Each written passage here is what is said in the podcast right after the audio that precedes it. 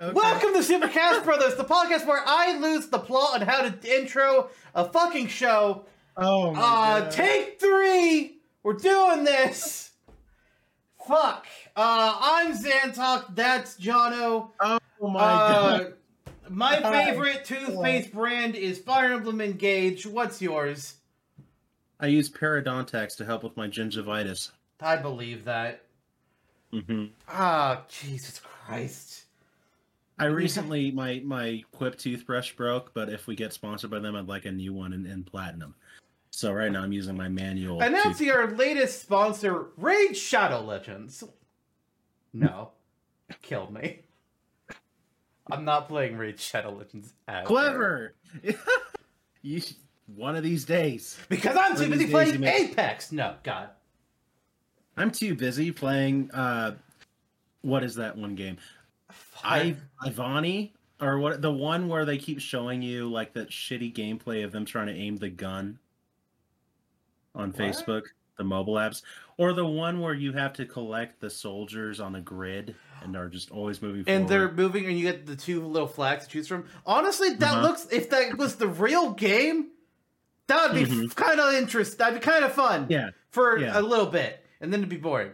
But it's like, but it's that's never what the It- game it- is. It's never what the It game is. always, it, yeah, it just ends up being some bejeweled knockoff. But it always pisses me off watching those things, and they know it. and they suck at playing their own fake game. Uh-huh. Uh huh. Ugh. Uh, but they they hire some TikTok people to to be like playing the game now and having like let's play style reactions on their reels. Like, oh no, I can't believe I made that mistake. Oh my god, we can do that. and probably get some get some dinero out of that. Listen, if it pays the medical bills, I wish. This is America we're talking about. yeah, nothing pays your medical bills in America. no, not quite. Not quite. Mm, Uh, but then again, this is a very viral podcast, so we're happy to continue on in season four with our latest Smashtopia episode. And our most recent sponsor, Garmin Underwear. Gar- that sounds so familiar. Is that your brand? Uh, maybe I can't show you because then we'll be kicked off of the internet. Minus Pair of Thieves. They're they're uh, very smooth. Man, you could ask, you could, you could tell me that if I don't tell you what brand my underwear is, I would die instantly, and I'd just be like, well, I guess I'm dying because I don't fucking know. Who the hell thinks about that? I don't. They're they're they're Lister brand, like on Back to the Future.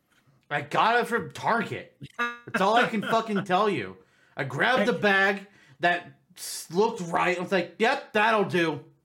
So did I. So did I. Yours is probably Hanes, Fruit of the Loom, something cotton. Probably. I don't fucking know. Yeah. Yeah, yeah. Lasted a good long time. Comes in like variety packs, like black and red and blue. Good not times. red, but Not more or red. less. No, I Yeah, feel like yeah. that'd be weird. I feel. That'd be I wore red underwear a couple times. Mm. More yellow Mm. underwear too. That, mm, was it yellow when you There- bought it? Some. All right, Patrick. Oh, you know the lore. Okay. That's what I was referencing. Oh boy. It's like, oh, So, uh, pink. yeah. It's like, yeah, yellow. It's like, oh, well, they weren't when I bought. It's like, okay, this is the kids show. Jesus Christ.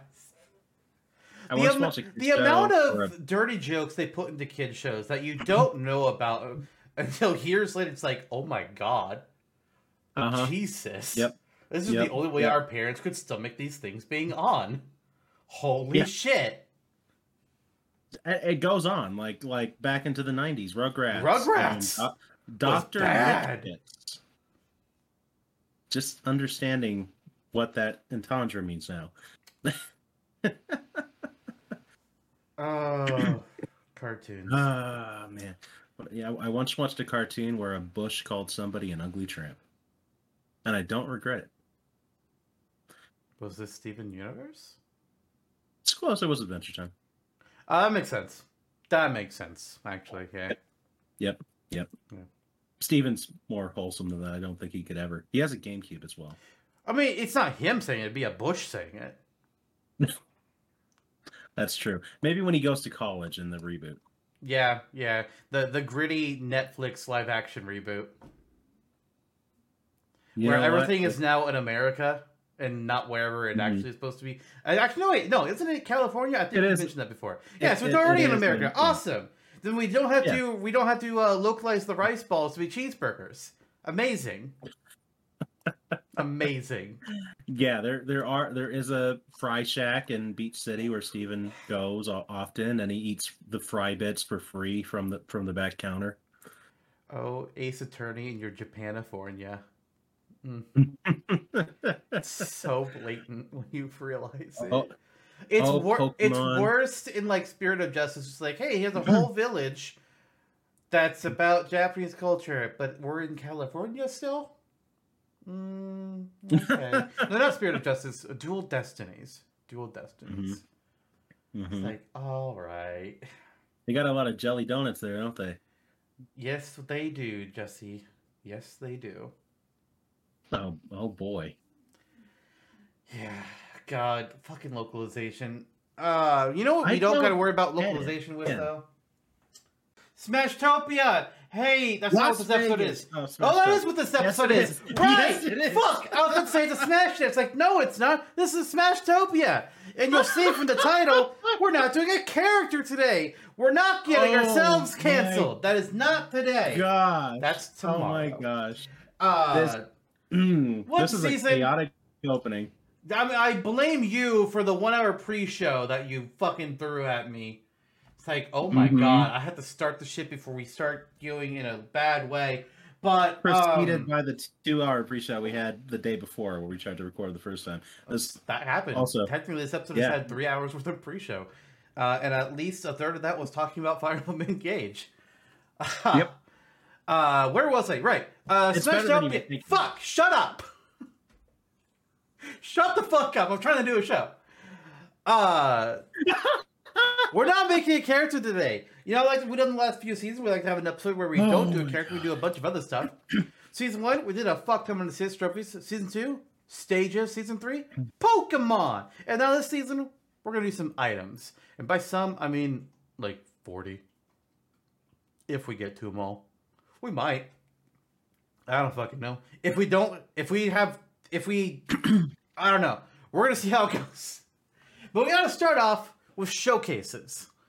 Picking out a couple things off the wiki that we've done oh my god. that weren't done on the podcast. We're just gonna cover some fun new other stuff. Jono, what's a showcase that you have for us today? Uh, you know, just a little bit of da da da da. Da da da da.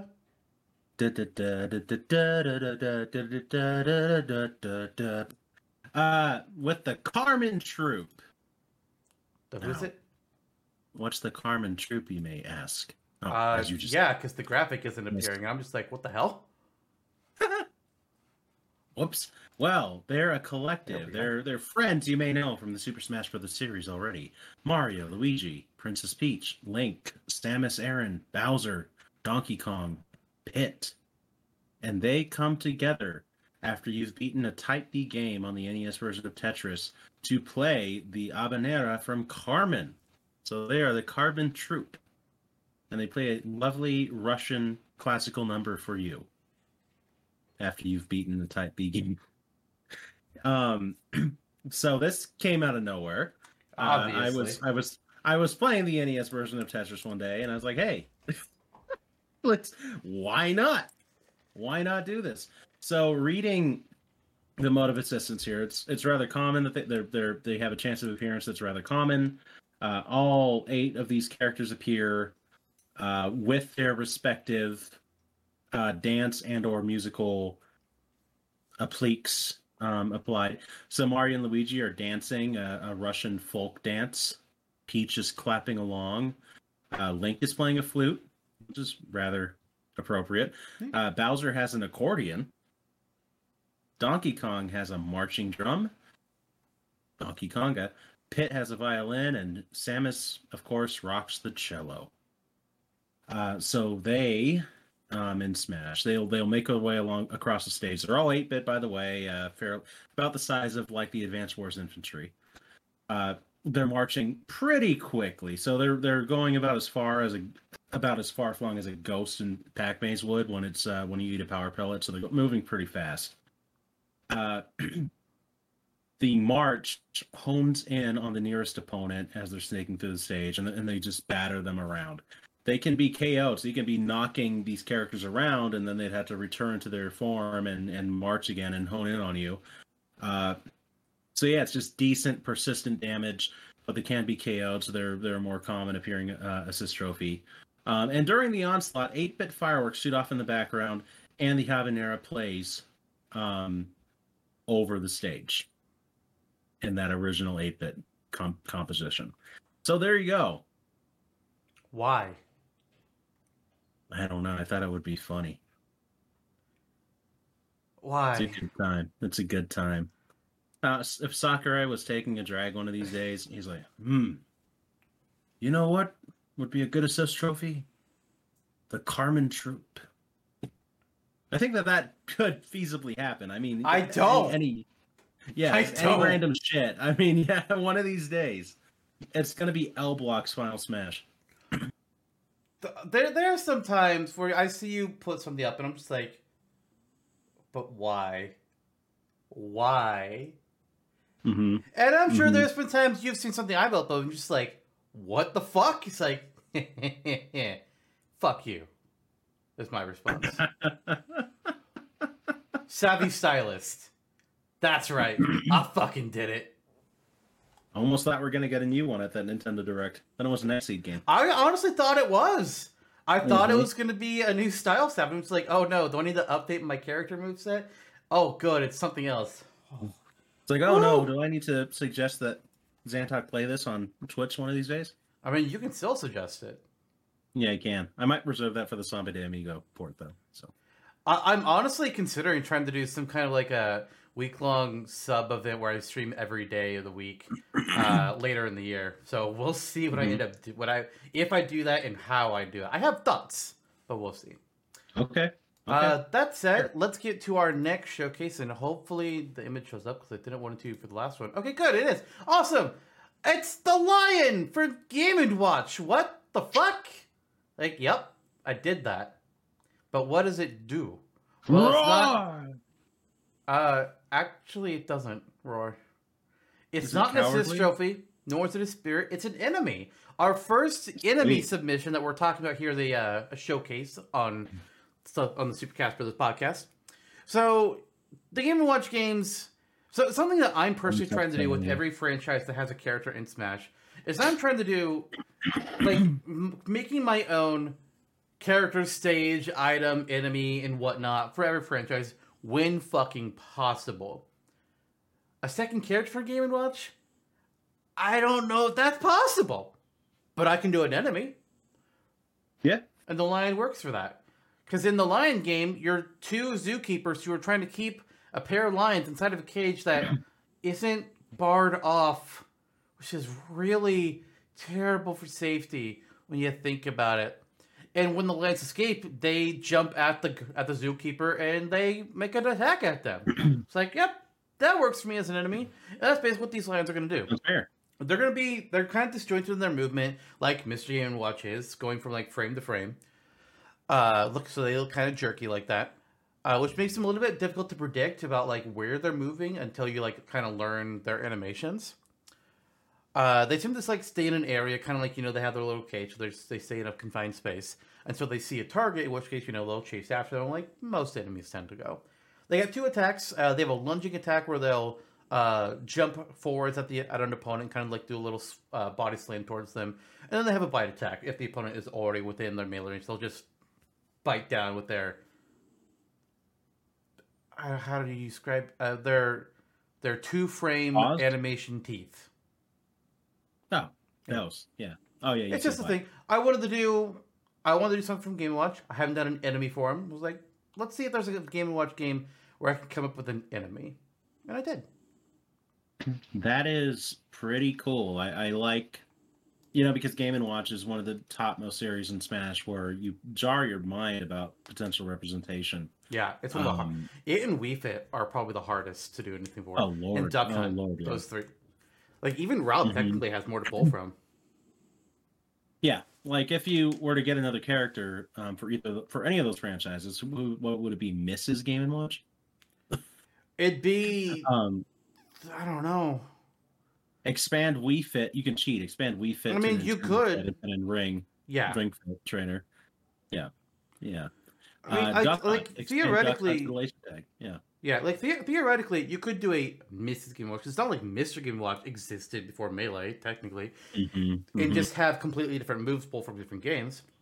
With the trainer, you Yeah. could split male and female into two different characters and have them do different yoga poses. Like theoretically, Mhm. you absolutely Mhm. could. yeah. Like how I recently made a separate moveset for Alex from Minecraft with completely different Yes, moves than. Steve. Check it out. Yeah, buddy. Go go look at that thing. You also made a stage for a cliff. I did. He did. Uh, it's the cliff that the Borzoi in that one video knocks the guy off of when he drops his wedding ring. Anywho, No, it's the cliff from Famicom Detective Club. oh, that's right. Can uh, that "Let Me Do It for You" still be one of the tracks on the on the OST? I don't know what you're talking about, sir. The one with the piano. Let me do it for you. You know your trolls work best when I know what you're talking about, right? Uh, we'll talk about it later. I mean, we got therapy booked after this. So, uh, Anyway. Uh, your second showcase. Yeah, my second so- showcase is uh, is a dragon, Dra- Dragon Koryuta from Mystical Ninja, starring Goemon. So this character appears in in several Goemon games. Uh, beginning with with Gaiden 2 uh, but this is more specifically from the Mystical Ninja starring Goemon on the Nintendo 64 and where that takes uh, his appearance from.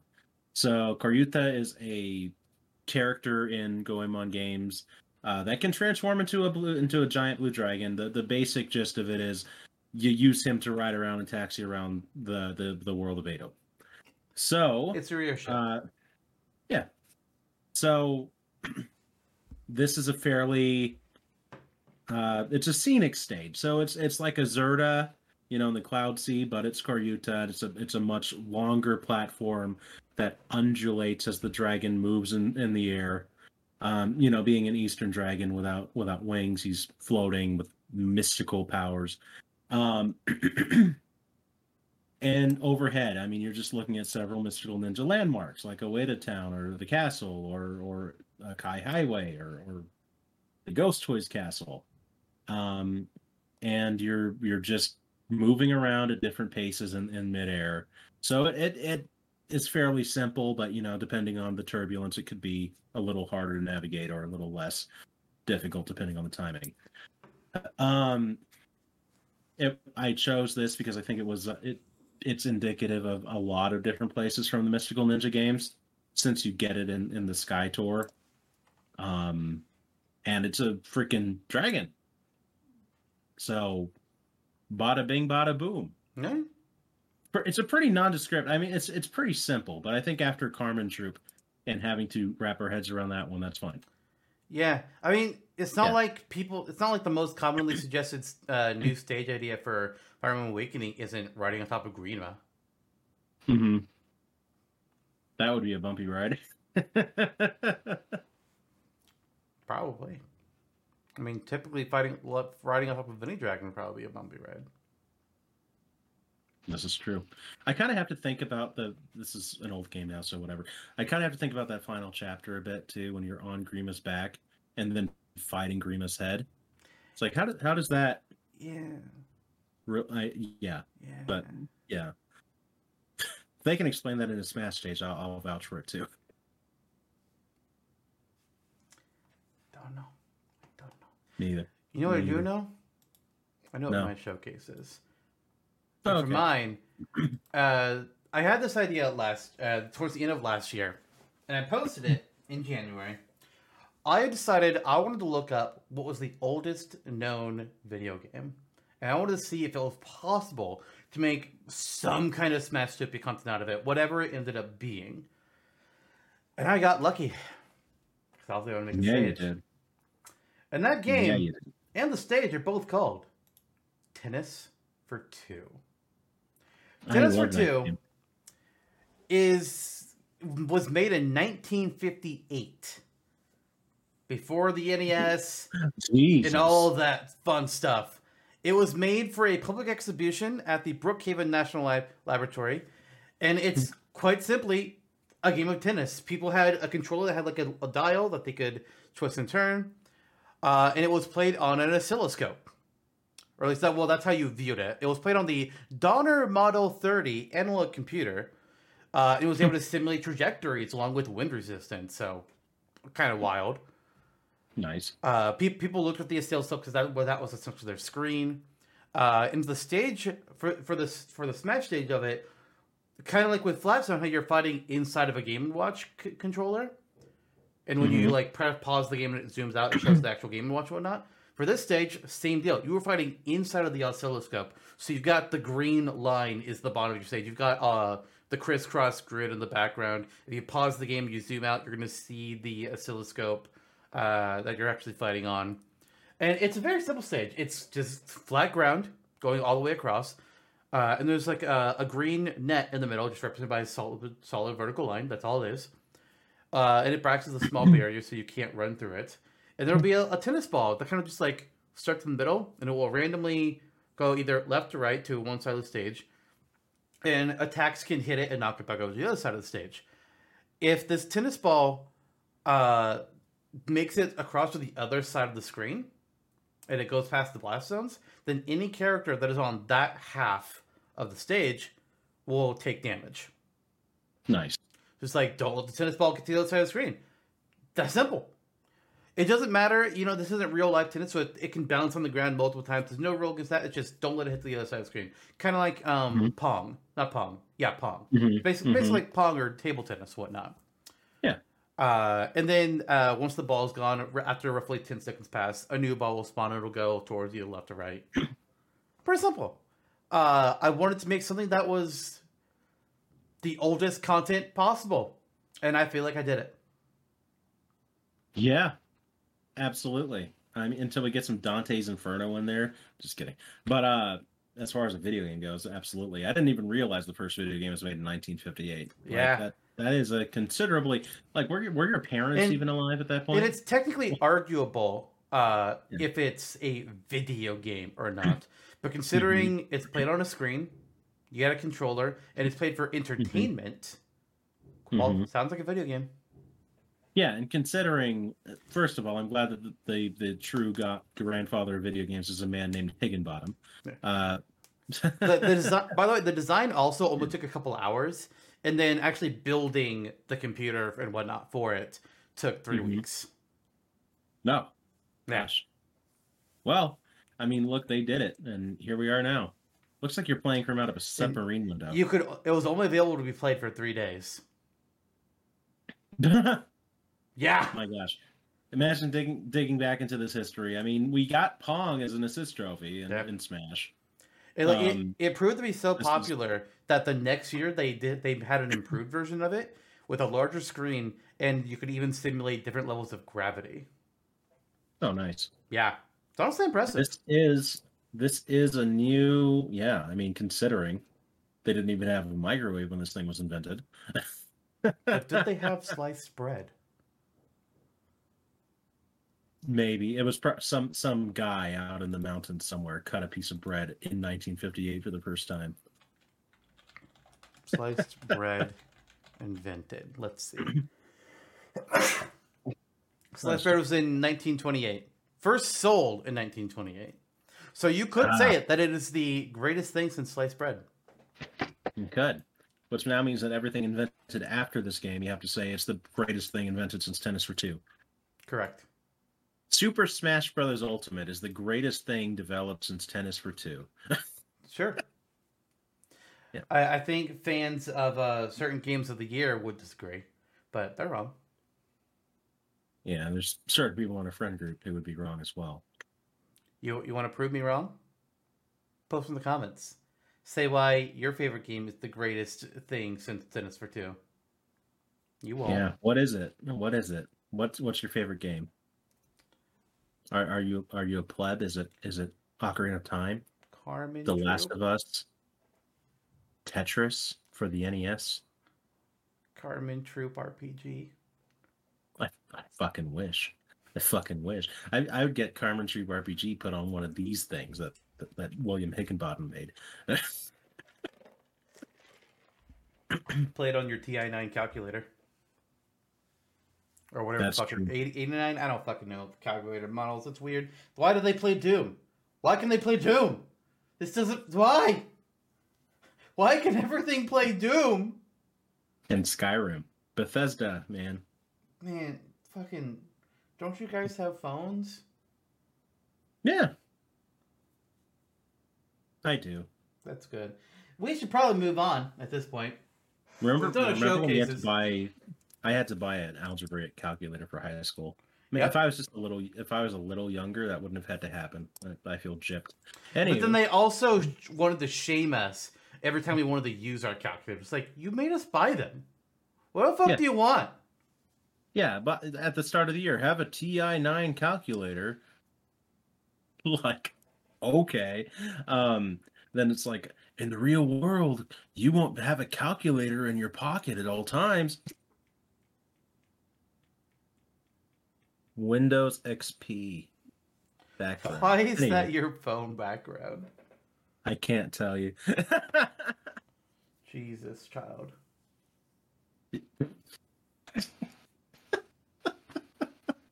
Anywho, Anywho, let's get to some items. Uh, this is the items cornucopia, or items. what what do we name this one? Smorgasbord. Uh, I don't remember what this episode is Um, called. It's item cornucopia. cornucopia. Is that what I said? or- I think that's what I said originally. Anyway, Yeah. items cornucopia. We've got twenty items each, and we're gonna display as many of them as we possibly can in the hour and a half hour and a half that we have left of this show. Or if we're like two away, we'll just keep going because who We'll fucking just- cares? yeah. Yeah.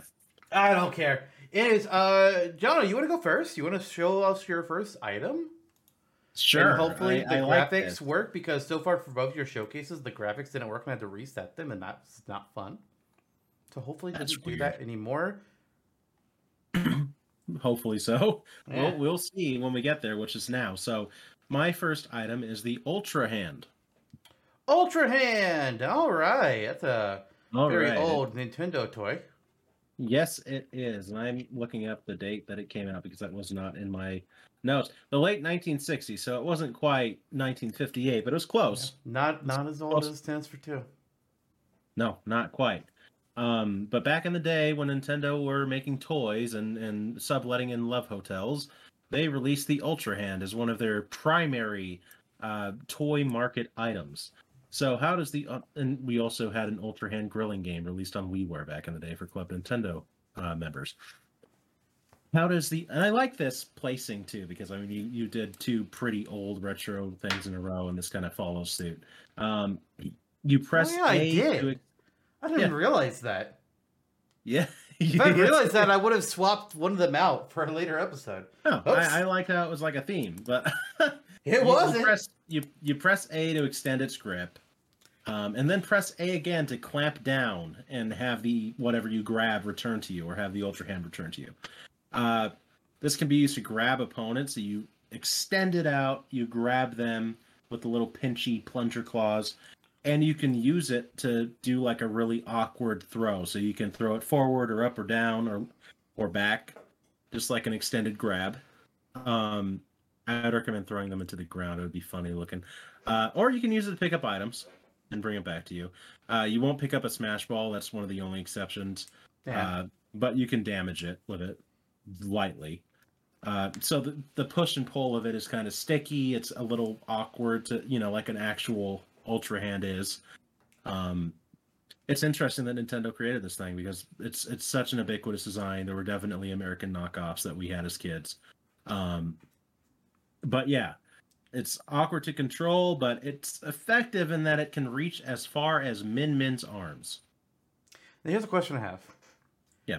It's an extended. it's ex- it's an extended grab to any character. But if I use the Ultra Hand and I grab onto a character, and I bring them to me, am I using my throw at that point? Like the like if I'm playing Mario and I do a backwards throw, is he gonna do the, to spin and then toss them, or is the Ultra Hand have its own specific throws uh, for each direction? The Ultra Hand has specific throws. Okay, hmm There we go. there we go. First one done. Let's go. Let's go. I am going to start off with a simple item. Uh, it's a it's a melee weapon. It's a surfboard. Specifically, it is Funky Kong's surfboard from the Donkey Kong games. Yeah, yeah, it's a fun one. he added funky mode, man. I added funky mode. So the surfboard, uh, it's it's honestly kind of similar to how the Ore Club works as an item. It's Mhm. this big items you can just push the button, you can just do a whack with them, hit them with the base of the surfboard. Or if you do a charge attack, uh, it has a little bit of something extra with it. It's not going to create like a spir- spiraling tornado like the Ore Club does. No, instead it'll create a rush of water that goes al- along with Nice. the swing. Nice. It only goes for like a short distance, but it's supposed to be like, um, you know, a little bit of damage, but also just like knocking opponents away a, a better, Mhm. a more Mhm. horizontal distance. That's that is great. That's that's awesome. Uh, ca- when you're carrying it and you jump over water, will you ride the surfboard? Did I write that down? I did not write that down. However, I like it. I like it. Yeah. Yeah. I'm uh, I'm gonna make a note. Okay, it's fair. Keep it funky. Yeah, I will. I will. It's it's it's the surfboard. Mm-hmm. I wanted to do something that's from Donkey Kong. It's like surfboard. Let's go. That's awesome. That is so great. okay, what a way to start off. But yeah, continuing the trend, I have a very uh, simple item for my second as well. Um, funky surfboard, actually. It's a melee item as well. It's it's the javelin from Fire Emblem. Yes, yes, it is. Um, Finally, a pole arm weapon. Finally, yes. If we can't get Ephraim in the game, at least we can get this. Uh, so, you pick it up. You basically pole vault it forward. You toss it. It travels in a curved arc.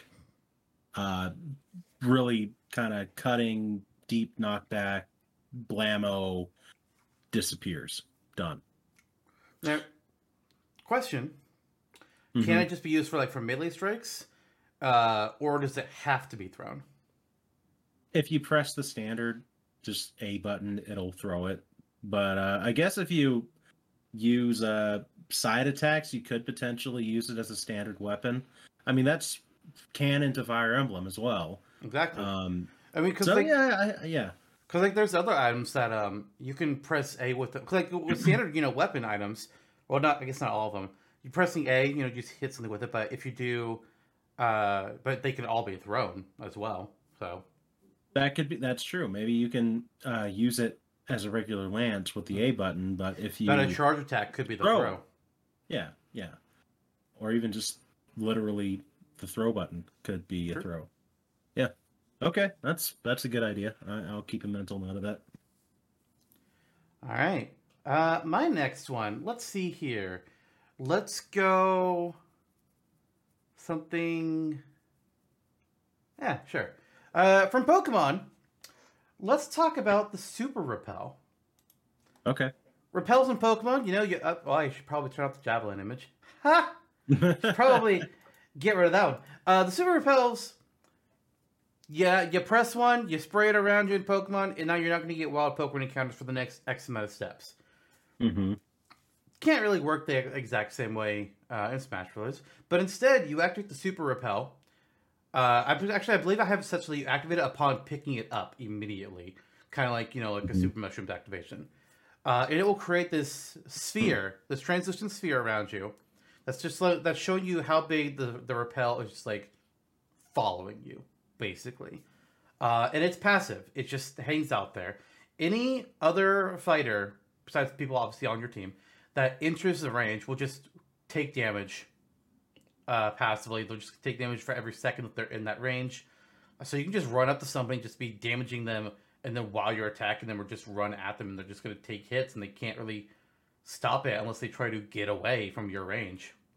hmm Cool. That works. Yeah. Super repel. Um, I'm very familiar with that item. It's it's what you generally uh, use when I'm in an immediate vicinity, so can relate. It's effective. Yes, it is. Super effective. Yes. Yes, it is. Yes.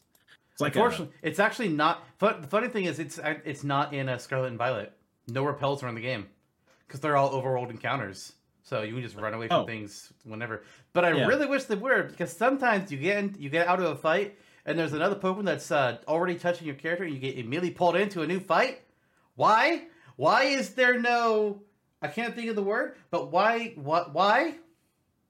just like a refract- refractory moment to kind of get away from things. That's a weird way of putting that, but yes. Yeah. Uh, like, inv- give me like invincibility frames from getting in encounters for a couple seconds, please. Mm-hmm.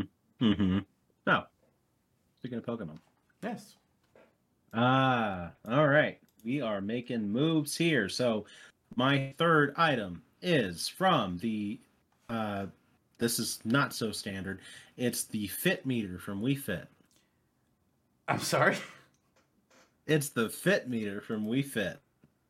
Uh, so when Wii Fit was released, um, all too long ago at this point, unfortunately for for my um, aging ego, um, it came with a pedometer, or at least certain packages did. Uh, it, it may have been like a Target special or something. You slip the pedometer into your pocket, you walk around, you can add your steps onto the Wii uh, Fit game, and that's kind of it. In Smash, uh, it still it attaches to your hip and counts your steps. So you put it on; it's visible at the character's uh, hip, like where the pocket is, whatever, uh, and a counter appears by your character portrait. Get 100 steps in and heal 10% damage. Can be used up to 10 times before disappearing, but it can be knocked off, and if you wait too long, it'll fall off on its own. That sounds impossible.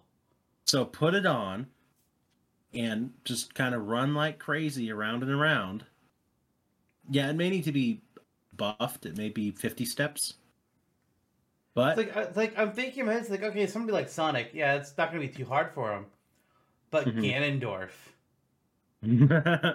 yeah.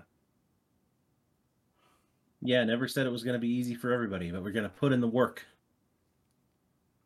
Skip. Uh, eh, I may I may buff it, but the general idea is there. all right, wild one, but okay. Uh, so here's a question for you: something Nintendo or something not Nintendo?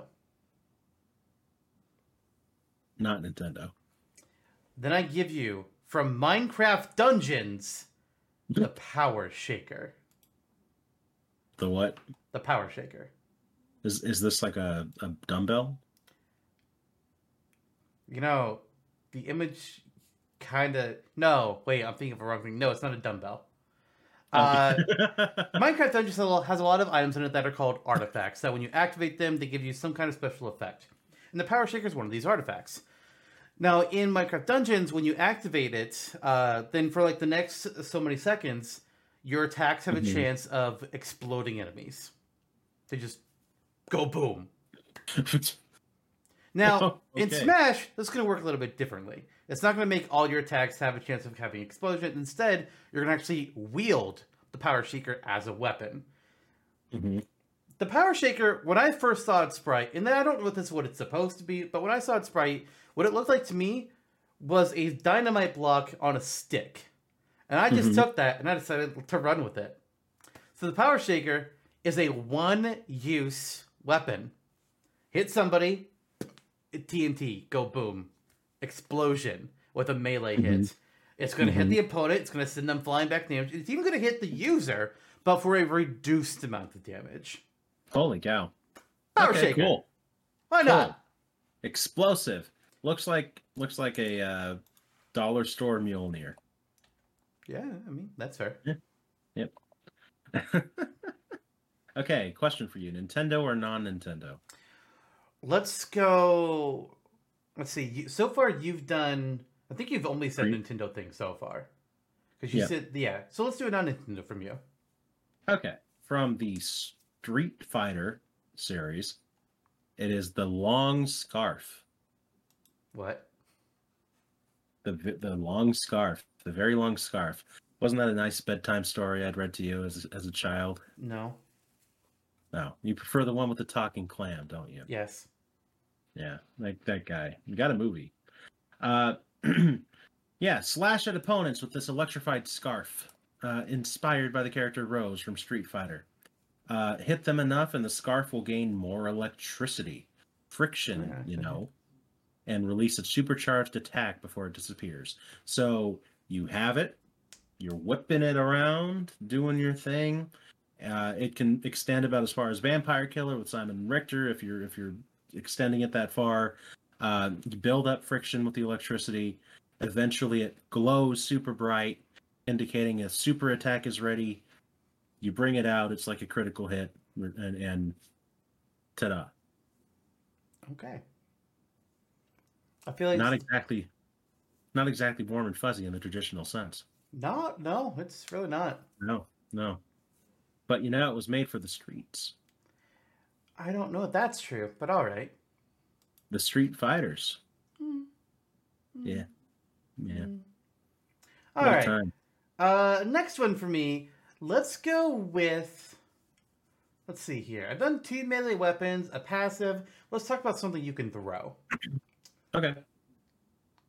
Hmm. But a normal throwing item or a not normal throwing item? That's the question, isn't it? Let's do a normal throwing item for now. Okay. And with that, I give you the spike grenade from Halo. Oh, nice.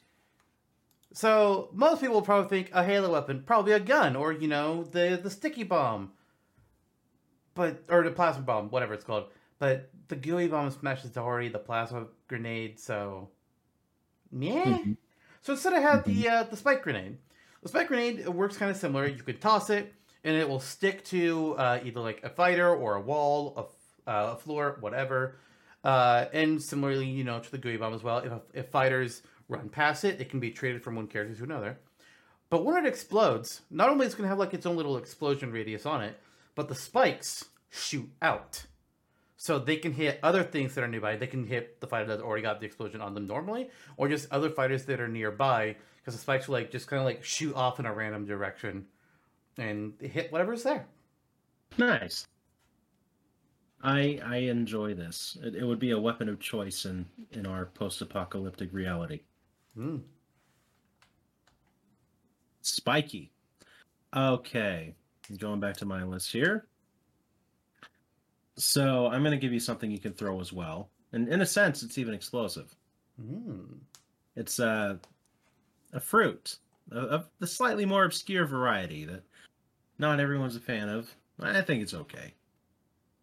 Juice is pretty decent. Anyway, it's the pomegranate, a Smash Brothers original item, courtesy of me, Jono. What? We're doing it. We're going pomegranate style. Uh, Why? I had this idea one day. I'm I've done a couple of Smash Brothers original branded items on the wiki, like uh, a beach ball, I believe.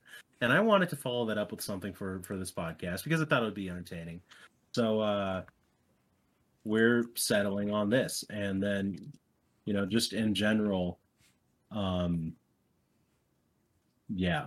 So so how does the pomegranate work? You may ask. It works like this. You toss it. You can toss it pretty quickly because it's so small, like a Deku nut.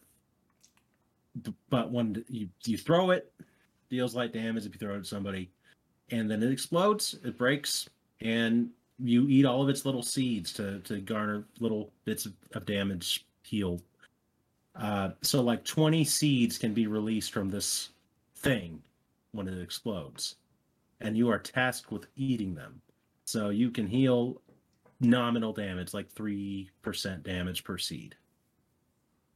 and that is the pomegranate. Okay. And, and, and yeah, yeah, that's uh, that's the pomegranate. Some somebody saw something one day, and they said, "Hey, it looks like a pomegranate," and I don't know what it was, but it looks like a pomegranate, right? And it became no matter what language you spoke in it, syllables or, or frequencies, it's it's the world of creation, vibrating strings between sound. It's a Sure. pomegranate. Sure. Whatever helps you sleep Mhm. at night. Mm-hmm. All right. Pomegranate. Let's get weird with my next one. Ah. It's also a fruit, like your pomegranate. it's also a fruit, uh, but it's a it's a fruit from a video game, not not a real world fruit. It's a it's a made up Mhm. fake fruit. It's called the Palpu fruit from Kingdom Hearts. Oh, yeah. Mhm. Now I'm sure everybody is wondering, all all all of our thousands of viewers, how the fuck is the Palpu fruit going to be an item? Mhm. I'm glad you asked. I'm so glad you asked. So the Palpu fruit in Kingdom Hearts, there's a legend that says if two people share a Palpu fruit, then their destinies will become entwined, and they will just remain a part of each other's lives forever. And that's just, I guess, Kingdom Hearts' way of being romantic. I guess. Mhm. So how does this work in Smash? It's it's gonna be fun when I tell you. You pick up the Palpu fruit. You go to an opponent. You press the attack button when you're within melee range of them. But instead of hitting them with the Palpu fruit, you split the Palpu fruit and you share it with each other. Now this does two things. One, it's going to heal both of them a small amount. It's going to heal them both five percent damage. But then they're also going to have a golden glow surrounding each other as they gain a new status effect that is called bonded, because their their destinies are now intertwined for the next mm, so many seconds, of course. Mhm. Any damage that is taken or healed by one of these two fighters will be shared. So if one of them uh, eats a maximum tomato, they're both getting the effects of the healing. If one of them gets hit by a Doria, they both take the damage of the Doria. Now they don't Oh, both wow. take the knockback because that'd be a little much. They just take the damage. Uh, and you also cannot uh, jump off a stage to uh, die and expect that to instantly kill the other fighter as well. That won't work. You can't. You can't do Mhm. that. Uh, additionally, it's not going to affect any suspects like if you get shrunk by a poison mushroom or you get made invincible by a superstar. That's not going to apply to the other fighter.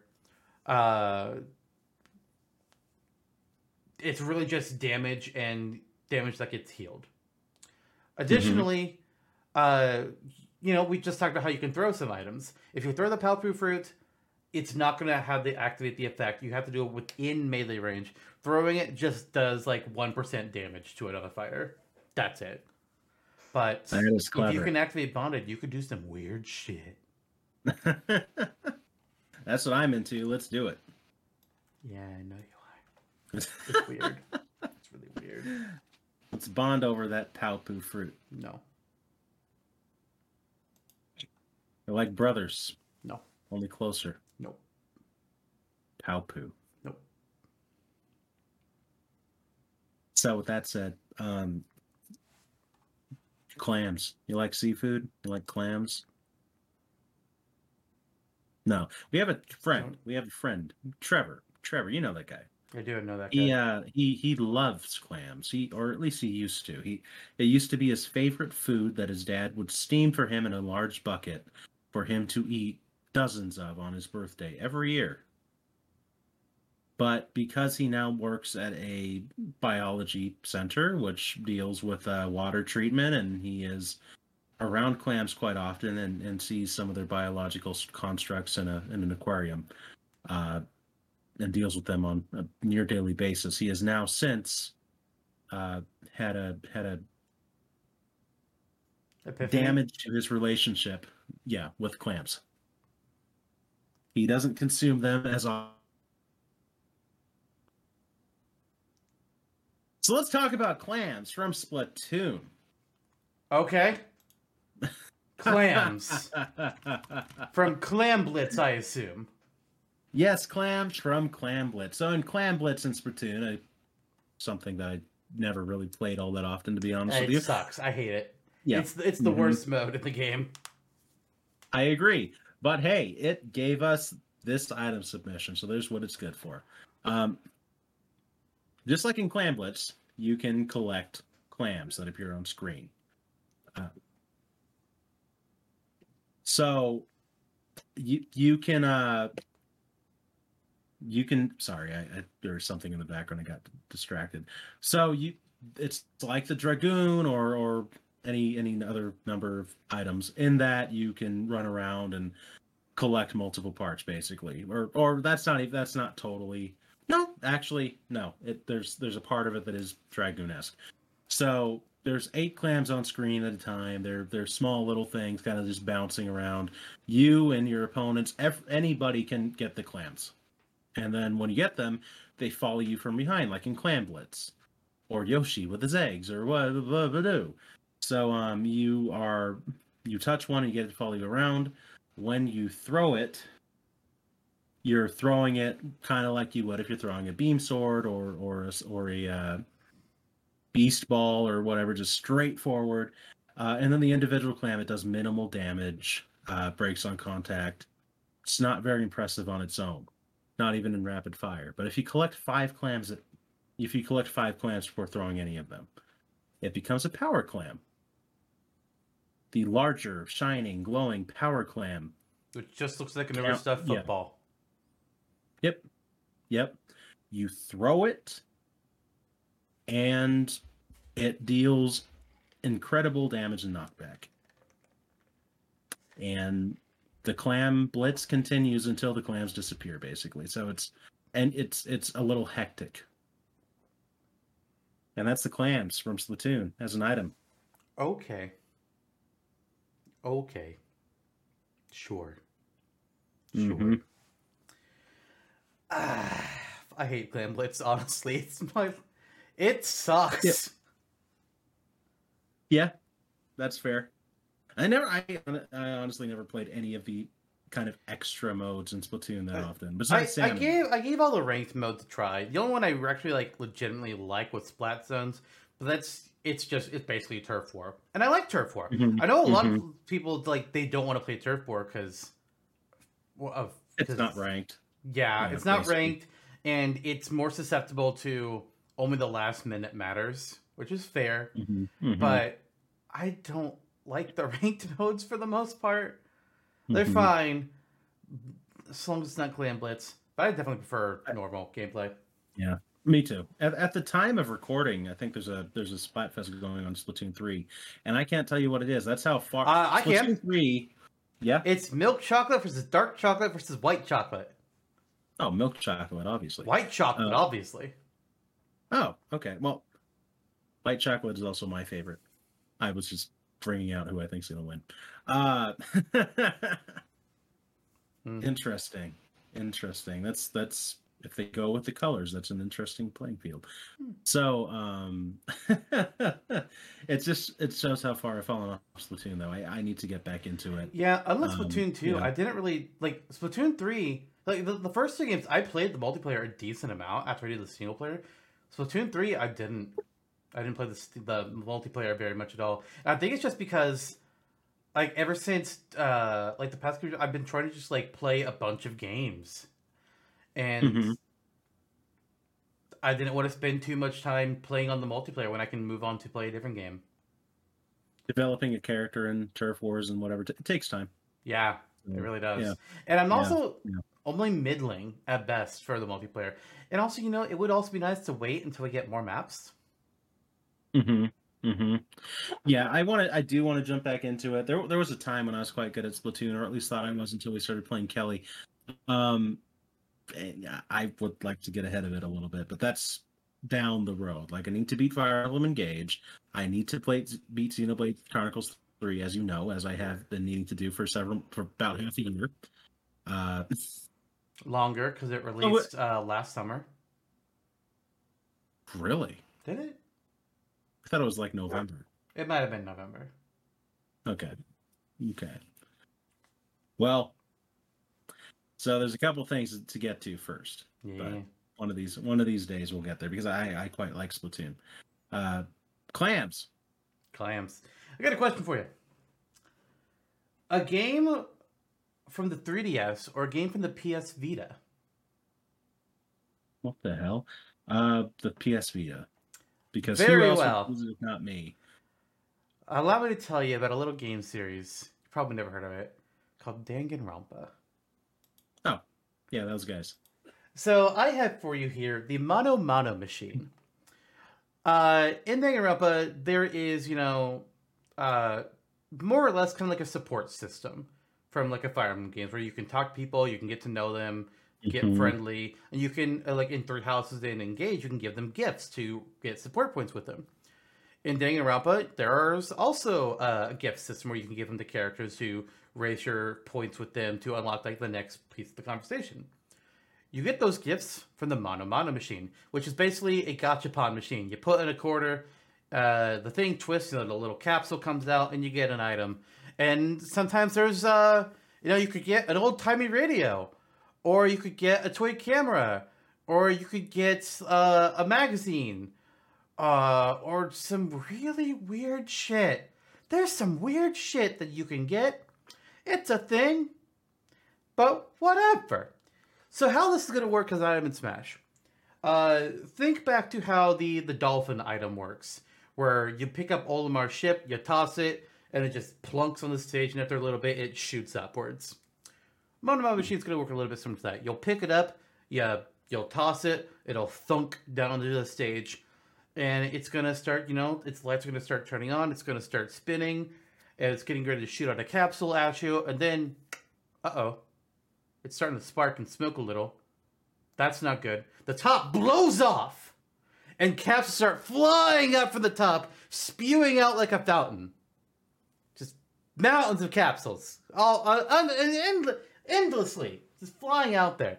Uh, and each individual capsule is weak as hell, uh, but multiple one can hit you. They'll knock you up into the air a short bit. Uh, and you can also get just like normal items can sometimes just like top will fall off to the side as well. So you you could get a Deku Nut that just will appear next to the Mono Mono machine, or a Gooey Bomb, or a Beam Sword, uh, and what yeah. have you. Maybe a Ray Gun. Mono Mono Gooey. Oh, okay. Mono Mono, that's what they say. That was my name. That was my nickname in college. Yeah, I, I've heard. I've heard. Yeah. Yeah. On a similar note, although perhaps a little more uh, complex, you might say, I have a similar item. The thinking Mario Kart here, the item box. Oh, okay. Yeah, really threw you for a curveball there when I said it'd be more more complex. It's actually not. The only note that I have for it is hit it and item. So it's a party. It's an. It's a party ball slash crate item. Yeah, so it's floating around just like in Mario Kart courses, and you hit it, and an item comes out. It could be any item.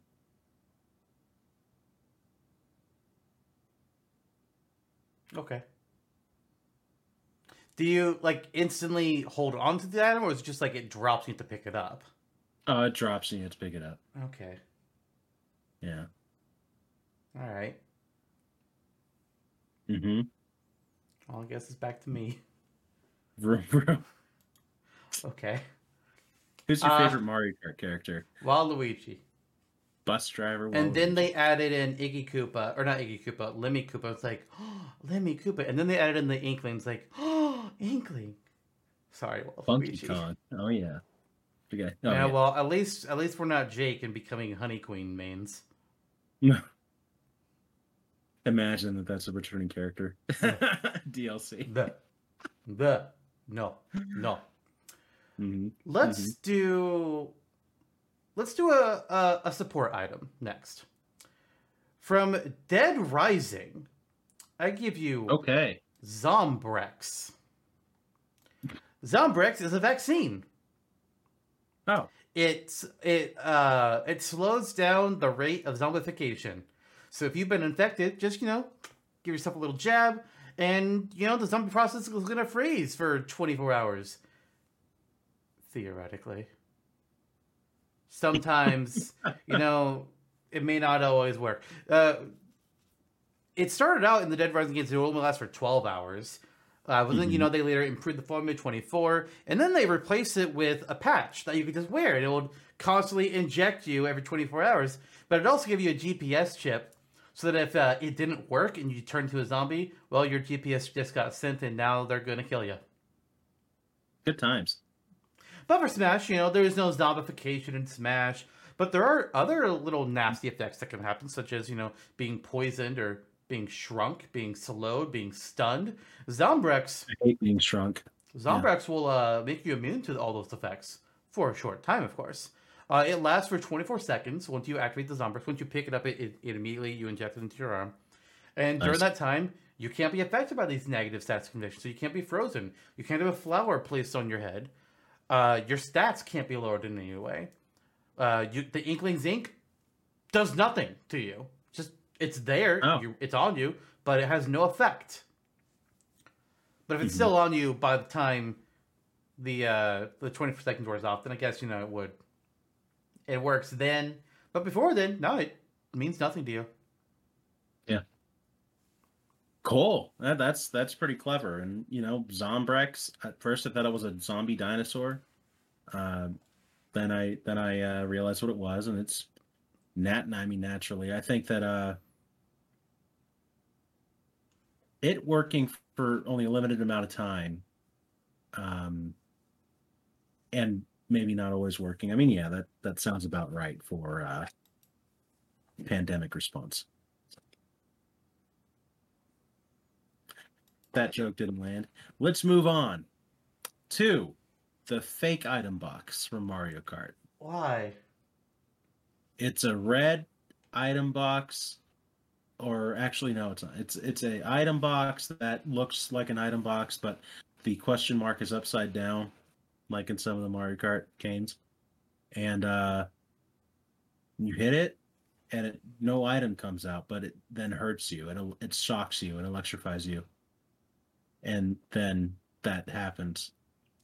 See, the thing about the fake item box in Mario Kart games is in the older games, it made sense because it was it wasn't as easy to tell it apart in older games. But in the more Mhm, modern games, they make it just like this Mhm. very distinctive red. It's like, okay, well that's bad.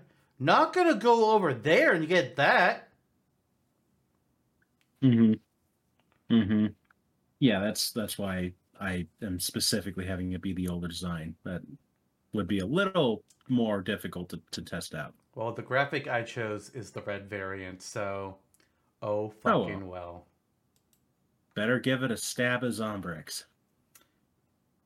Sure.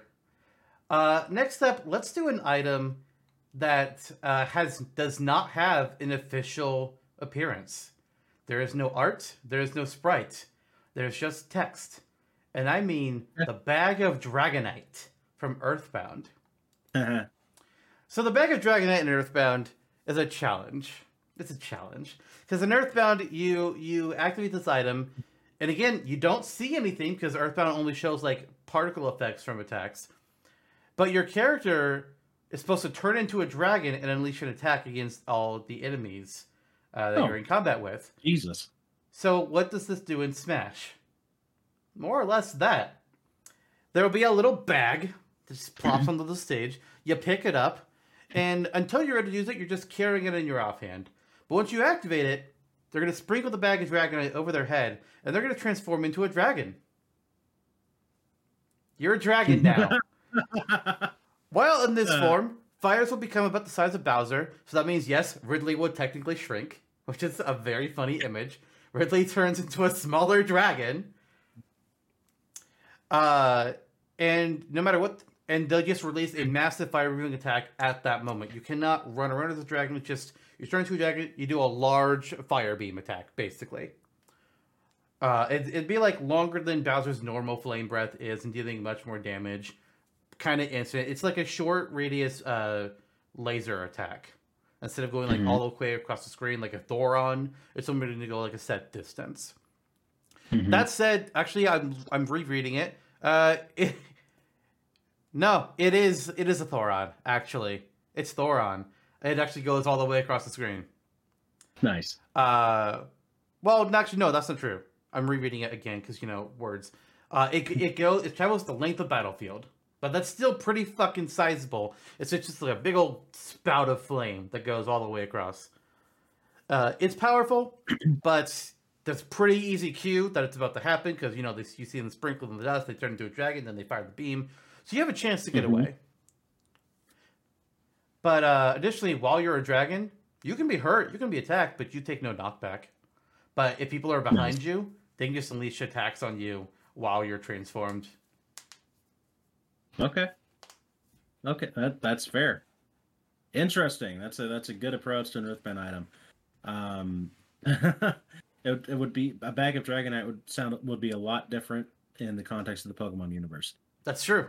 I was really hoping that when I was looking for art, just like I was just googling like bag of dragon to see like what people have done. I was really hoping that there would be a bag that people just like had little dragonite heads poking out. I was like, oh please, but there wasn't. Unfor- Unfortunately, There, there was art of um, like Ness and Company transformed into dragonites. oh, that's, exists. That's good. That's good. That's cool. That's. I'm glad at least that exists. Uh yeah. So my next item is uh also technically not physically existent. It is it is from a title where items are only expressed via text and through particle effects on the battle screen. It's the Horn of Life from Earthbound for the Super Nintendo Entertainment System. Now, I have to stop you. I have to stop you. Okay. Before you get into this item's details, again, as you mentioned, we don't know what the baggy dragon is supposed to look like in Earthbound. We don't know what the Horn of Life is supposed to look like. So obviously, you know, when I'm having to look up graphics to put on this episode, because I know I know what the items are that you're going to give us, but I don't know what they do. So I have to find Mhm. the graphics. And I saw Horn of Life and just like, what the fuck image am I supposed to use for this? So I went searching, just tried to find something I could do, and I settled on a hot pink French horn. Because what the fuck? So I just really hope, I just really hope that if we ever get an Earthbound remake or whatever your version of the Horn of Life is, I really hope it's a hot pink French horn. Or that it, It would is work. now. It is now. okay, so my my naturally, I think, uh, went to just you know the curved Viking horn. Yeah, that, that makes more Very- yeah. sense. But I didn't find the But- image similar to that that I liked and I thought was fun. So Yeah, so it's Earthbound. It's Mother. Let's just go with the pink French horn. It makes Yeah. sense because it's the context of the series, and that's going to be on the Smashtopia wiki as well. So send me that image. Um. Okay, so the Horn of Life in in Earthbound, you blow on it and it cures all status effects. It it remedies the dead, so you can use it to resurrect. It's it's like a Phoenix Down. You can Hmm. resurrect a party member with it. There's not a whole lot of that going on. I was thinking about maybe making it more pure to the initial idea, having it be a team item. But team, I I don't know. I I, I personally don't play a lot of Team Smash, so I was not really excited by that. So I went with uh, something a little more universal. Blow into the pink French Horn of Life to cure yourself of any status ailments and heal all of your damage. You can also blow enemies back with it, although that doesn't deal damage. So like a little puff of air come emanates from out of the horn and surrounds you while you're being healed. okay. Yep. The pink French horn of life. Hell yes. Hell yes. there you go. All right. Question for you. hmm An item that you sit on or an item that sits on you? Oh God, really got to roll the dice with this one. I think I'm going to go item that sits on you. All right. From Dragon Quest, I give Oh, you boy. the Slime Knight. No. Now, uh, in most Dragon Quest games, the Slime Knight is an enemy. It's this little diminutive knight person riding on top of a green slime. hmm Uh, in, well, you know, reports are mixed. Some believe that it's the slime that's the true monster and it's commanding the knight. Scary Mhm. thought. In fact, in Dragon Quest Heroes Rocket Slime, this a, a personal favorite of mine, the slime knight is Mhm. an item in that game as well that you can use, you know, throw into your tanks and have it shoot. But when you're playing through the normal gameplay, you can also just like carry the slime knight on your head, like all the other items in the game, they all ride up on your head. But the slime knight has a special function in that game. When you press the A button, the slime knight swings its sword.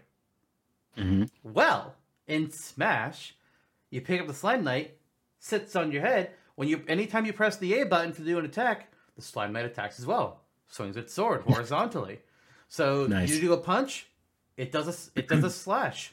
Mega Man shoots his Mega Buster, Slime Knight does a slash. That is great. That is great. That's funny. That's a great visual. Thank you.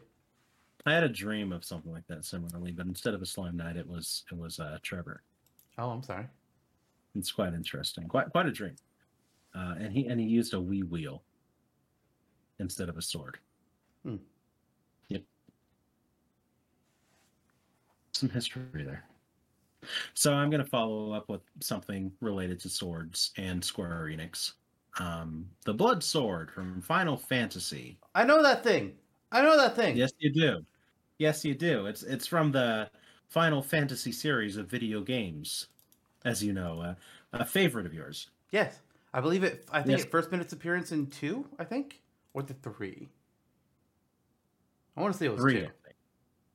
Huh. I, I know in Dissidia, Firion Firion's EX mode is equipping all the blood weapons, so I assume two was their first appearance. That makes sense to Two me. is correct. Yep. Yep, Okay. Yep. Just looked it up. that Just said, the image I chose is the one from 12 because I think that looks cooler. Uh, let's see. Yeah. Yes, it does look cooler. That that is a firm blade. Yeah, it is. So so you use the blood sword. Uh, uh, it saps damage dealt and heals you. Yep. Bada bing, bada boom. So you use the blood sword and smash. You slash an opponent with it, and it heals you. Uh, and I have it tracked down in Smash, so this is how it works. You use a standard attack; it deals what eight percent damage. You're healed eight percent. You use a smash attack, and you deal twenty percent damage. You're healed twenty percent damage. There's no cap. There's no cap. No cap on no cap. Jesus fucking Christ. Okay. Well, okay. Uh, I, I I was thinking extreme cases like, you know, you throw a bomb on, but no, that's right. Those would only be attacks that are made with the blood sword, obviously. Okay, that makes more Yeah. sense.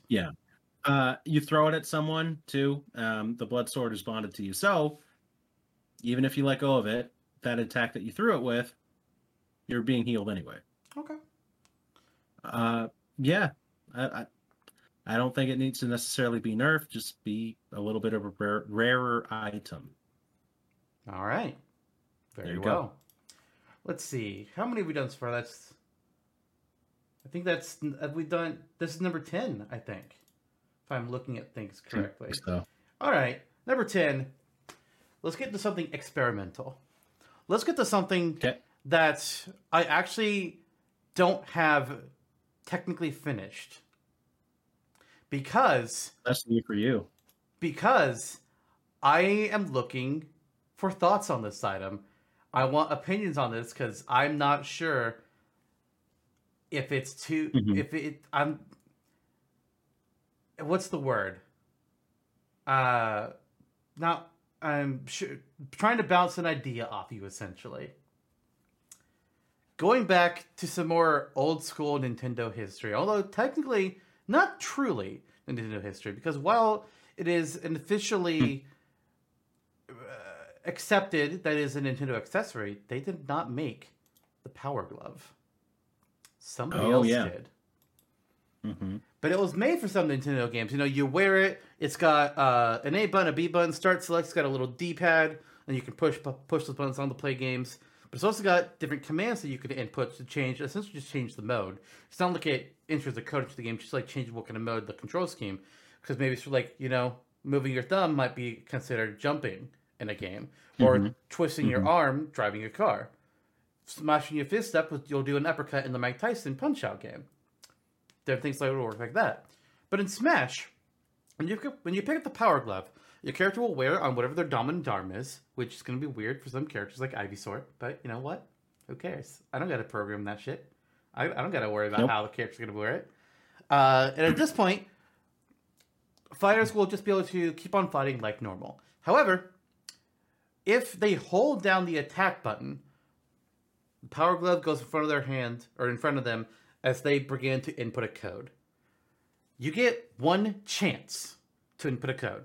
Not only do you get one chance, but you only get a couple seconds to input a code. And if you fail to input a valid code, then the Power Glove will malfunction, it will break, and you will deal a small amount of damage to yourself. So you will get one shot at mm-hmm. this. Uh, and depending on the code you enter, different things can happen. And this is the part of the Power Glove where I just basically want to get some input on on if you think this is some of this might be too much. I I have written down here uh, nine possible codes. Three three of these codes are inputted by doing just like three button presses. Which, by the way, uh, it's the only button inputs that are accepted are D-pad inputs. So you hold down A and you press the D button because Okay. otherwise it's makes it a little bit complicated. Uh, but I kind of have them divided up into supposed to be like the three button input ones are supposed to be like uh, lower tier things that are going to be less powerful. The next four are going to be like things that are a little bit better, and the ninth one is special, and we'll get there.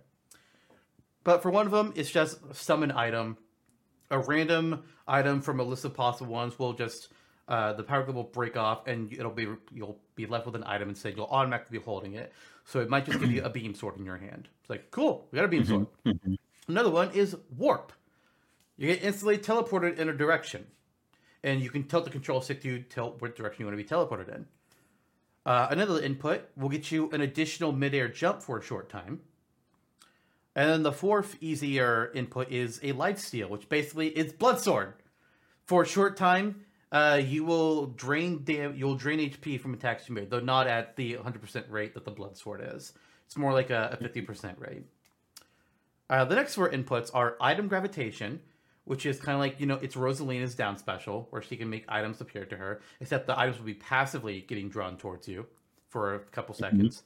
Uh, the next input is create lava floor. Like the spirit battles, uh, you'll create a section of the ground that is lava, uh, which will damage all fighters, including yourself. It, it created lava floor. It didn't guarantee you immunity to the lava. Uh, the next input is low gravity, uh, which means your jumps uh, will carry you higher into the air, and your falling speed it gets lowered. Uh, and the next one is impact run, which is another thing from spirit battles, where if you just like dash into an opponent, they'll just take damage just from you running into them. Now the special now the codes for all of them, while I have things written up, the codes for them aren't really special. It's it's just like up down up, uh down down down left, right up up right, for example. The ninth one is special. Up up, down down, left right, left right. Now obviously there's no BA start because we're only accepting D-pad inputs for this. But if you can input that code fast enough, you're gonna shoot off a giant laser from the power glove.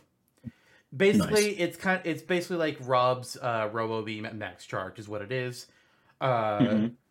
And your character like you get knocked back just a little bit as you're firing because you know the power glove is getting destroyed by the sheer amount of power that's shooting off. Mhm. And that's it. That's what I have for power glove. I'm just I'm just not sure if some things if like if some of the codes should be moved around, like swap places. Like this one is too powerful to be at a low tier. This one's not powerful enough to be at a higher tier. That that's that's really the where I'm at with the questions on it. I from what from the walkthrough, I think it's it's fine. It it works. Um, you know, I may look at it on the wiki when it's up and written down and have more feedback, but I right now I think it's good. Sweet. That that's that's pretty entertaining. That's that's pretty, cool. That's uh, that is a landmark number ten item. That's for sure. Yeah. Halfway through. Maybe the whiz will appear in Smash one of these days. Maybe. And and that one kid that got a special room from a Nintendo Power contest in A Link to the Past, whatever his name was, Andre. I don't remember. Igor? Igor, Mhm. the Jazz Cowboy. Yeah, I know him. Fun guy. Um, looking at my list of what's left here. Ten. There's ten left. Don't have. There are ten left. Uh, I don't have anything quite as crazy as that, so I'm gonna dip into just something I I like. I think it's it's a quaint little fun little thing. So uh we're gonna we're gonna go wahaha and go into some WarioWare times with the Wario Bomb. Mhm, Okay. Mhm. Uh, and you had asked me prior to the start of this episode, what the hell is a Wario Bomb? Like, like what Uh, game is from? yeah. I can't find any entry on the Mario Wiki Mhm. for Wario Bomb. It's like, is this And from Wario's Woods? Because that's what I was guessing. Could have been, but those are just standard bombs in that game. That's a fun game too. That is a fun game too. Uh, Wario Bomb is the iconic bomb with Wario's face, basically, uh, part of it anyway, uh, from WarioWare. It, it appears in every single micro game that you play throughout the series. Uh, and That's you know true. it starts at like 10 seconds or and, and counts down to zero and explodes and if you don't finish the micro game in time then you lose the micro game uh, and wario laughs at you uh, in smash yeah, yes, exactly. Uh, you throw it around multiple times as the number slides from 10 to 0. So you pick it up, uh, the timer says 10. You throw it, hit somebody, it says 9. You go back and forth until it explodes. And because of that build up, it's a, it- it's a bit more powerful than a bomb. You could even Uh, hold on to it intentionally, waiting for the number to go down and then throw it. Yeah, I was gonna say eventually the timer does go off on its own, and it's very evident. You can you can see it. So yeah, you you could. So it's a little bit more of a strategic bomb that's a little more powerful, and it's Wario affiliated. Eh. Yeah, I, I, I, I that okay. That to me seems like something just off kilter enough to be like smash considerable. Like, Oh, oh yeah, hey, here- here's the like the steel diver. It's like what the fuck. Nobody could yeah. have predicted that. Nobody could have predicted Uh-huh. that. Uh huh. Nobody could have predicted the Beast Ball. Like, No. yeah, uh, it's a baseball, but when you throw it, it teleports and then it hits someone. Like, what? and it's great. Oh, yeah, it's, it's- a great item. It's great. It's one of the best items Ultimate introduced. hmm So yeah, Bombtacular. All right. Wario Uh, and Bomberman were in a game together once. That's true. Yep. Uh, well, I gave you a real weird, complicated one with the Power Glove. So let's let's simplify things down a little bit, and let's talk Okay. about the HP banana from Miitopia. hmm so the HP bananas in Miitopia, uh, they're items. Obviously, you buy them or find them, whatever. It's not like you choose to use it. Instead, your Mii is holding them off passively, and when their HP drops below a certain point, they just eat it to Mhm. recover some HP. And depending on like the, I think it's the personality of your Mii is what determines when they'll use it. Like how far down HP it is, then then they'll activate it. I think if I remember right. Uh, but for Smash, when you pick up the HP banana, similar thing. You're not going to immediately. Well, you might immediately activate it if, depending on how much damage you currently have taken. If you currently have 20% or more damage on your fighter, you will instantly eat the HP banana and heal 20%. However, if you don't have 20% damage or more on you already, the HP banana will go into your pocket and it will appear by your damage percent at in the character UI. And once your character hits 20% damage or more after an attack, HP banana will immediately be used and you'll heal 20% damage right away. Nice. That is simpler indeed, and I and I do like the look of that HP banana. Yeah, It's nice. It's very delicious looking. yeah. Yes, it is. Thank you. Yes, it is. Uh, so I think that for this next one, I'm gonna keep it up with the explosives. Or I think our last explosive item on my list, as well as my last third-party one, coming in with the walkie-talkie from Metal Gear. Okay. Mm-hmm. So in various Metal Gear games, uh, Snake or Big Boss can use their walkie-talkie uh, to call in various things. Uh, reconnaissance is a very common thing before before missions. or- Colonel. yeah, exactly, or or during missions or whatever. So you're calling in a missile strike with this walkie-talkie. Oh.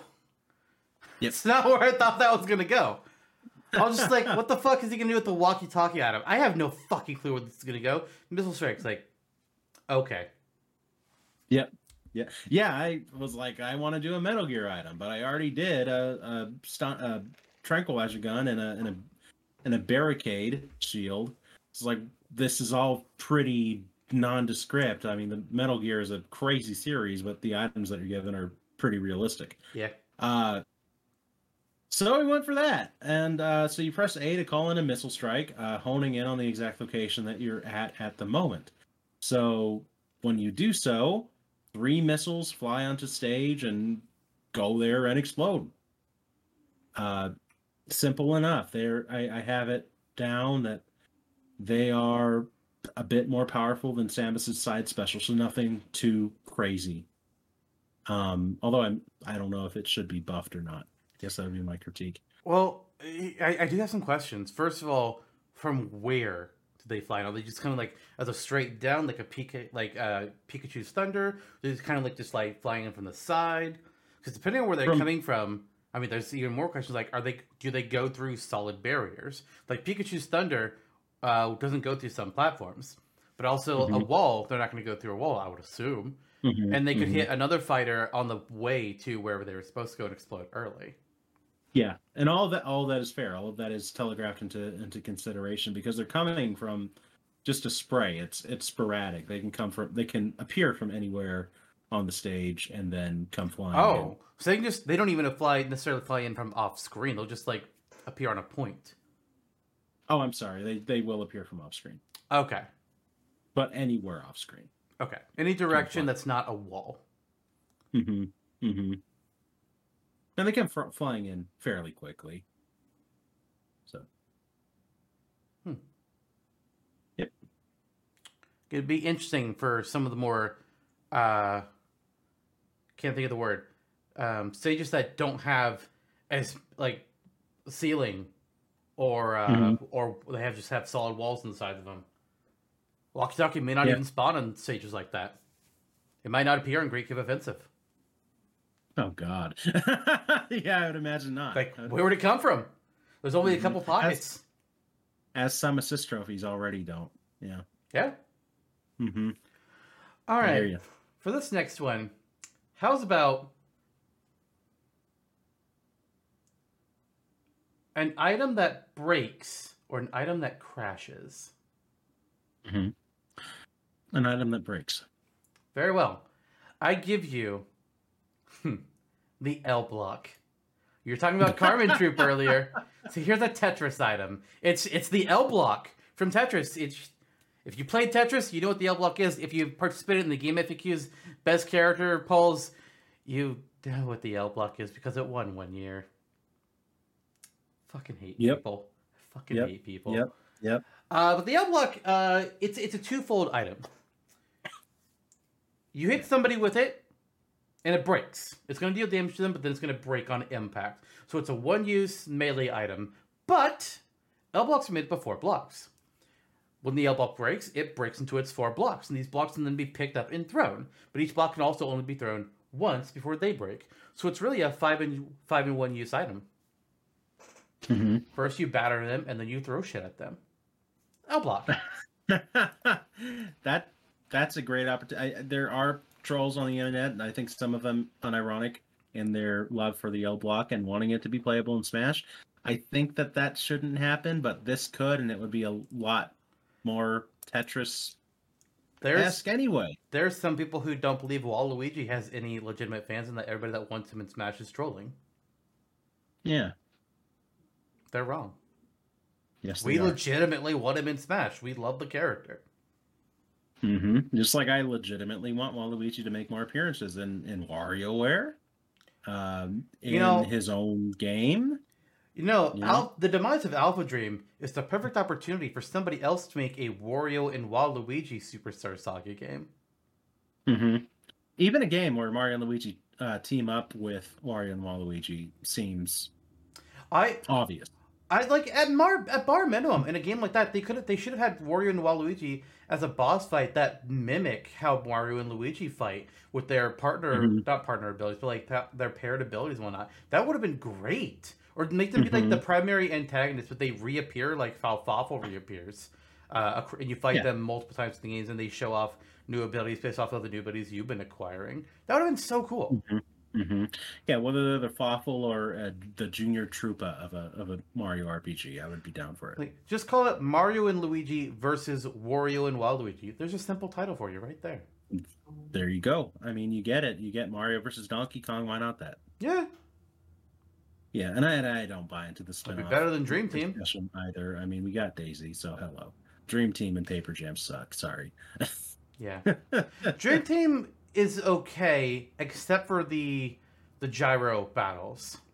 mm-hmm. Mm-hmm. especially when the final like i played it up until the final boss but then my 3ds wouldn't register some of the things i was trying to do in the fight anymore uh, and I, I could i literally could not beat the boss because the gyro wasn't wanting to work it's like cool Mhm. i can't beat this game because my 3ds not wanting to cooperate fun Yeah, Gy- Gyro was not the best on No. the 3DS. The 3D was pretty cool. Yeah.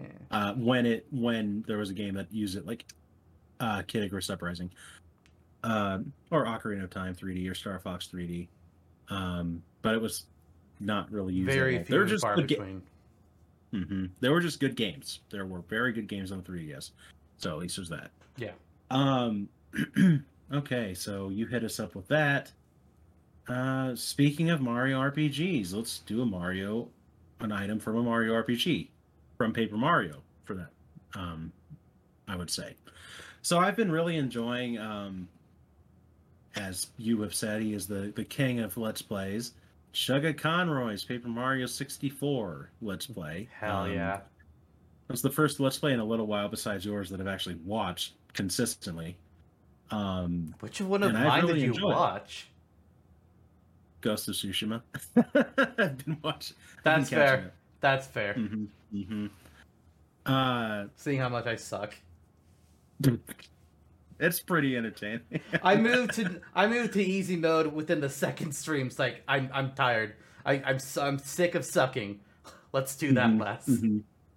And, uh, yeah, imagine if somebody sacked you with Elden Ring or some shit. God, um, that would be funny for one stream. I will give him that.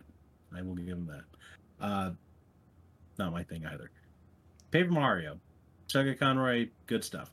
But yeah, I, I again like Paper Mario 64 is a game that I let's played as a kid. I literally like recorded it on my VHS player on my CRTV.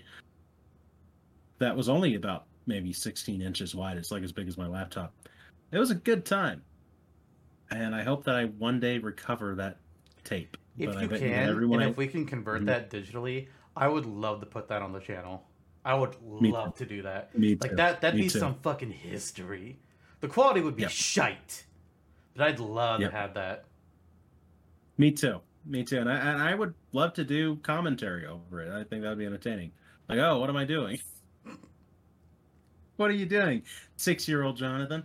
Um, something I still ask myself to this day. But yeah, from Paper Mario, it's the stone cap. This is a pretty obvious thing. So I mean, in Paper Mario, you put on the stone cap, you become stone. You are impervious to any attacks from any enemies, pretty much. Period. Um, but the trade-off is you can't attack them yourself. Uh, same thing here. You, the user turns in time animation for Paper Mario, where they're holding onto the hat like this. Uh, they're impervious for for five to eight seconds, but they can't move either. Uh, you can fall from the sky with it on opponents, kind of like Kirby's stone thing, and, and hit them. Like um, Um, Heroes uh, turning into metal attack, he can do that as well. Mm-hmm. He can, I think he can instantly kill if he lands on an enemy like that. Oh gosh, Yeah. yeah, it's not going to be that potent here, but it's it's pretty it's pretty robust. Uh, only a final smash can knock you out of it, pretty much. Makes sense. And bada bing, bada boom. All right. stone Cap. Uh, my MegaMan.exe, one of his battle chips, it works like that too. Stone body. Yeah. Nice. Um Paper Mario, man. Those Great first two games, first three games. I, I've, I've, I've I've never actually. Here's a fun story. The only Paper Mario I've actually finished is Super Paper Mario. I never finished the original two. I don't remember. I think the first game I stopped in Flower Fields. I was like, "This place sucks." Fields does suck. Yeah, and then Thousand Year Door, uh, I couldn't I couldn't beat Shadow Queen. Mm-hmm. I just kept losing. I, was like, ah.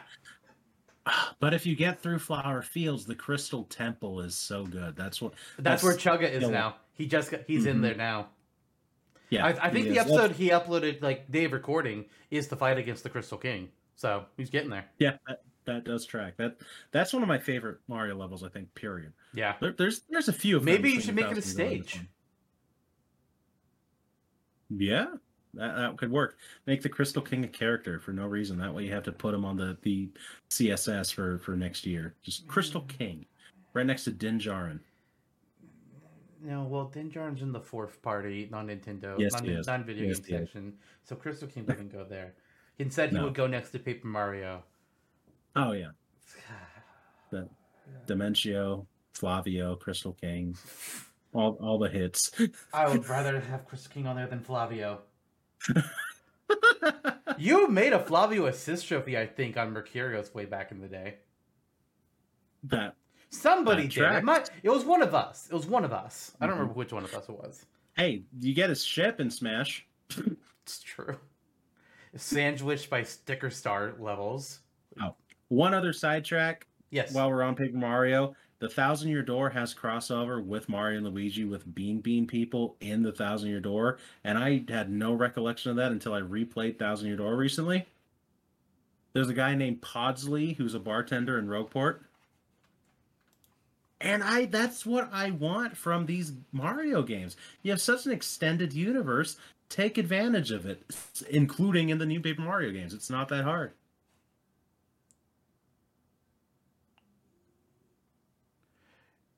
Okay, it's it's technically unconfirmed, but yeah, he looks like the Beanish. Mm-hmm. Yeah. Yeah. I think. Yeah, I mean, Thousand Year Door has a lot of shit like that. It's got Piantas uh, as a major mm-hmm. part of Rogueport. Mafioso Piantas is freaking r- great. It's great. it's great. I love it. Mm-hmm. Sadly, Piantas Miyamoto does not. Assholes, so yeah. why not? True, true. So, so, let's see here. Yeah. You mentioned Elden Ring. Mm-hmm. What if Elden Ring was in Smash? It may not have been my game of the year, but mm-hmm. one day I just opened up somebody's stream that I follow. They were playing Elden Ring, and I just I saw I saw them using a particular weapon. I was just like, that is the most beautiful thing I've ever seen and I gave it, mm-hmm. and I didn't know what it was called, so I was just calling it the Golden Bubble Stick. I don't know the fuck else to call it, but eventually I learned that this thing is the Envoy's Longhorn, and it is a beaut. It is a beaut. It's a it's a big ass club. It's a giant club that's like has like golden metal that kind of like spirals around a main piece and you can mm-hmm. use the bash enemies, which you can do that in Smash as well. You can bash enemies with it. But if you charge the weapon, instead of like doing a big old swing, instead you're gonna blow bubbles. Golden, shining, glittery bubbles will come flying out of the Envoy's Longhorn, and these bubbles do damage. With as because they'll, they'll float around in the air a little bit and they'll pop, and they'll either just like pop after they travel a little bit or uh, on contact with anything. They'll just do like you know some damage here and there, depending on mm-hmm. you know whatever they hit. The mm-hmm. golden bubble stick, I love it. It's is my favorite thing from Elden Ring. I don't know anything else about Elden Ring other than this item. It's all I know. I know that. I know that there's like mimics in there that Probably, I got our friend Cody for for Christmas, um, or Yule or whatever, uh, like a living jar. I know mm, that right, there's right. a character that's a living jar. Um, and I know that um, that's something that George R. R. Martin wasted his time on, but instead of writing the final Game of Thrones book. But besides that, not the final Game of Thrones, the second to last Game of Thrones book. Oh my god, that's right. Winds of Winter and then a time, for because spring. It's a critical hit, but you know what I mean. I mean, it's been probably it's freaking like been like thirty years. Anywho, yeah, the '90s was when the last book released. Mm-hmm. Mm-hmm. And unfortunately, the '90s were 30 years ago, so that um, yeah. Yeah. Mm-hmm. We're old. Mm-hmm. Unfortunately, so we're not we're no longer cool. At least we there was a time were. where we were, right? No.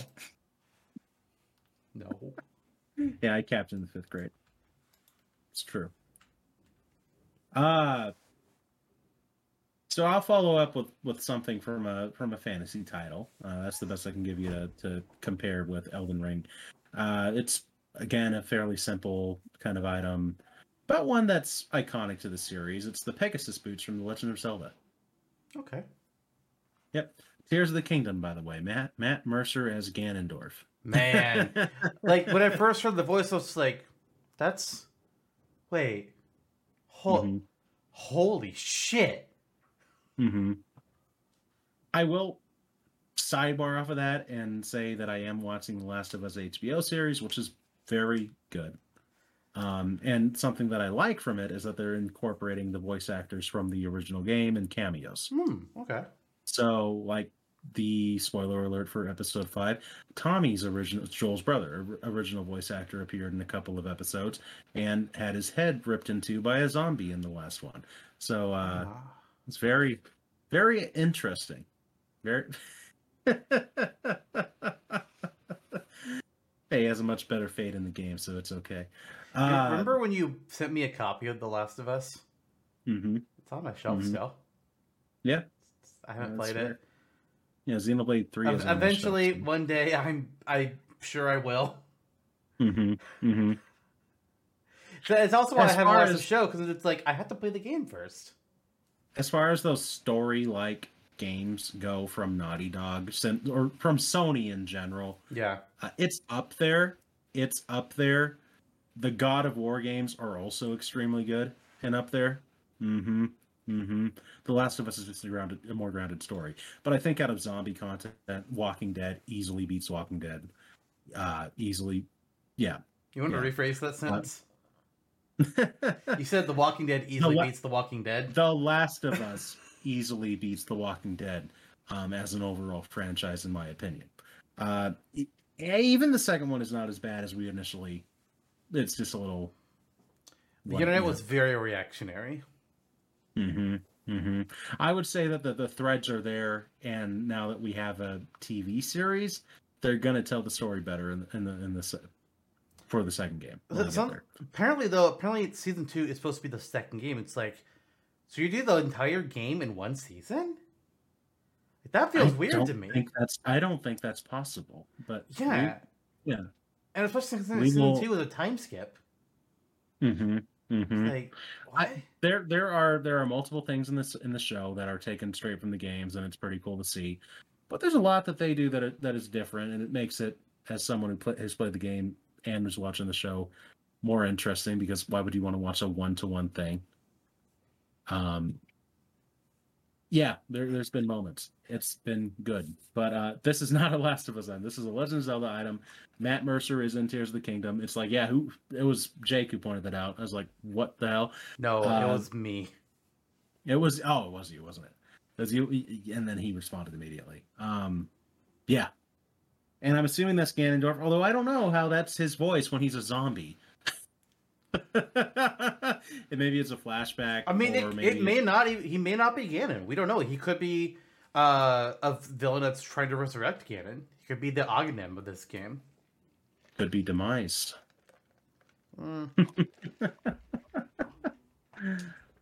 Doubt. There are there are rumors that this game will tie back into Skyward Sword. I mean, it's I think And Twilight point- Princess. Consider that was the twi- that was Mhm. Twilight language. That was 100 percent Twilight Mhm. language in that trailer. Mm-hmm. Mm-hmm.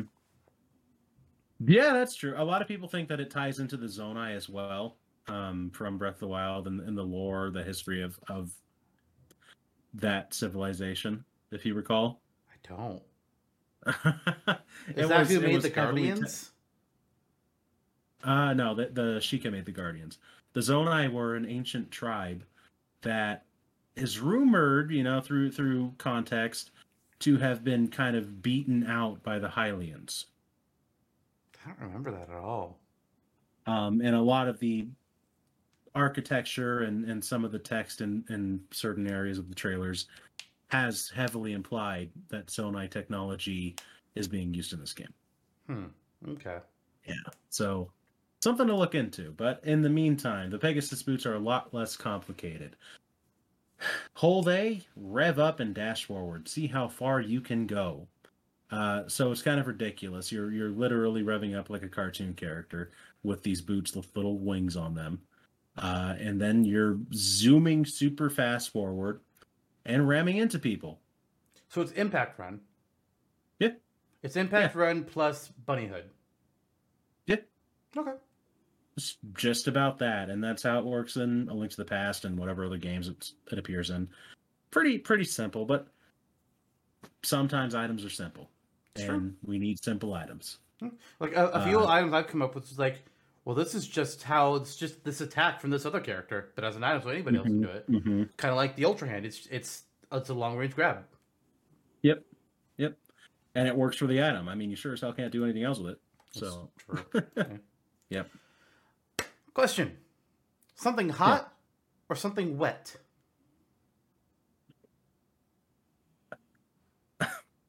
Okay. Um, something wet. Very well. Something wet. I give you gel Oh, well, this tracks. from Portal. Portal 2, specifically. Mm-hmm. I don't know why you're being weird. So in Portal 2, uh, you know, puzzle game, uh, you make gel. Well, you don't make gel. I don't know why I said that. Uh, you can get gel to use in some of your puzzles. Uh, Mhm. and it's used to well, it has two different. There's two different kinds of gel. There's two. There's three kinds of gel, but we're, there's only two that will really matter for this. Uh, there's the blue gel, which will make things uh, uh, bounce that land on top. So if you jump on it or if you throw something at it, it'll you know you'll bounce up in the air. Or there's the orange gel, which uh, anything that goes across it will lose all traction. You Just go like go slipping really fast. And you can use those in different uh, different puzzles to solve whatever GLaDOS is making you do in Portal 2. For Smash, however, gels are going to appear in some kind of like cylindrical container. You both see what what color gel is, is inside of it. You'll grab it and you'll pick, you'll throw it somewhere, and you'll just have like a splash of gel uh, that'll hit on either like the floor, uh, a wall, or even a ceiling, wherever the platform arrangement is for the stage. Uh, they can even splash against uh, some items, like barrels and crates, can be covered in the gel. Uh, Oh, but yeah. it will not affect any fighters, Pokemon, or assist trophies. They are gel immune. Uh, it also Oh. covers a space that's roughly about a third of the size of Battlefield, so you know, fairly, fa- fairly significant. But what does it do? Well, it does the exact same thing it does in Portal. If it's blue gel, then whatever lands on it or gets thrown on it will bounce. So you can bounce higher up into the air, but just by jumping on it, or throw uh, throw the Wario bomb, have it hit, hit the gel, it'll bounce and continue its trajectory going forwards, instead of just like sliding Nice. across the ground like most things would. Bob Bob, even you know, typically these items they explode on contact, not with the gel. They'll bounce off the gel and, and keep going. Meanwhile, the orange gel, uh, which is I actually didn't really mention what they were called. The blue gel is called uh, repulsion gel. The orange gel is propulsion gel. Makes sense. Uh, orange gel, similarly, you know, uh, same effect. You throw it, splashes, whatever. But anything that runs across the orange gel will lose their friction, just like go sliding forward at greater speed, as if they had a bunny hood on. Essentially, they just go zipping right on by. And it even works again. Like you throw an item, they'll just slide by it. So you throw Mhm. uh, throw a hot head or something, just gonna quickly get to the to the other side of the gel. Cool. and hot, actually, Mm. and and and and wet. That uh, that tracks. That okay. it's a neat item. It's Yes. a neat item. That's pretty. That's pretty. That's pretty cool. Um. Okay, going into. Okay. Um. Question for you. Mm. Something spiny or something leafy. Leafy. Okay. From the Golden Sun series of video games, we have growth.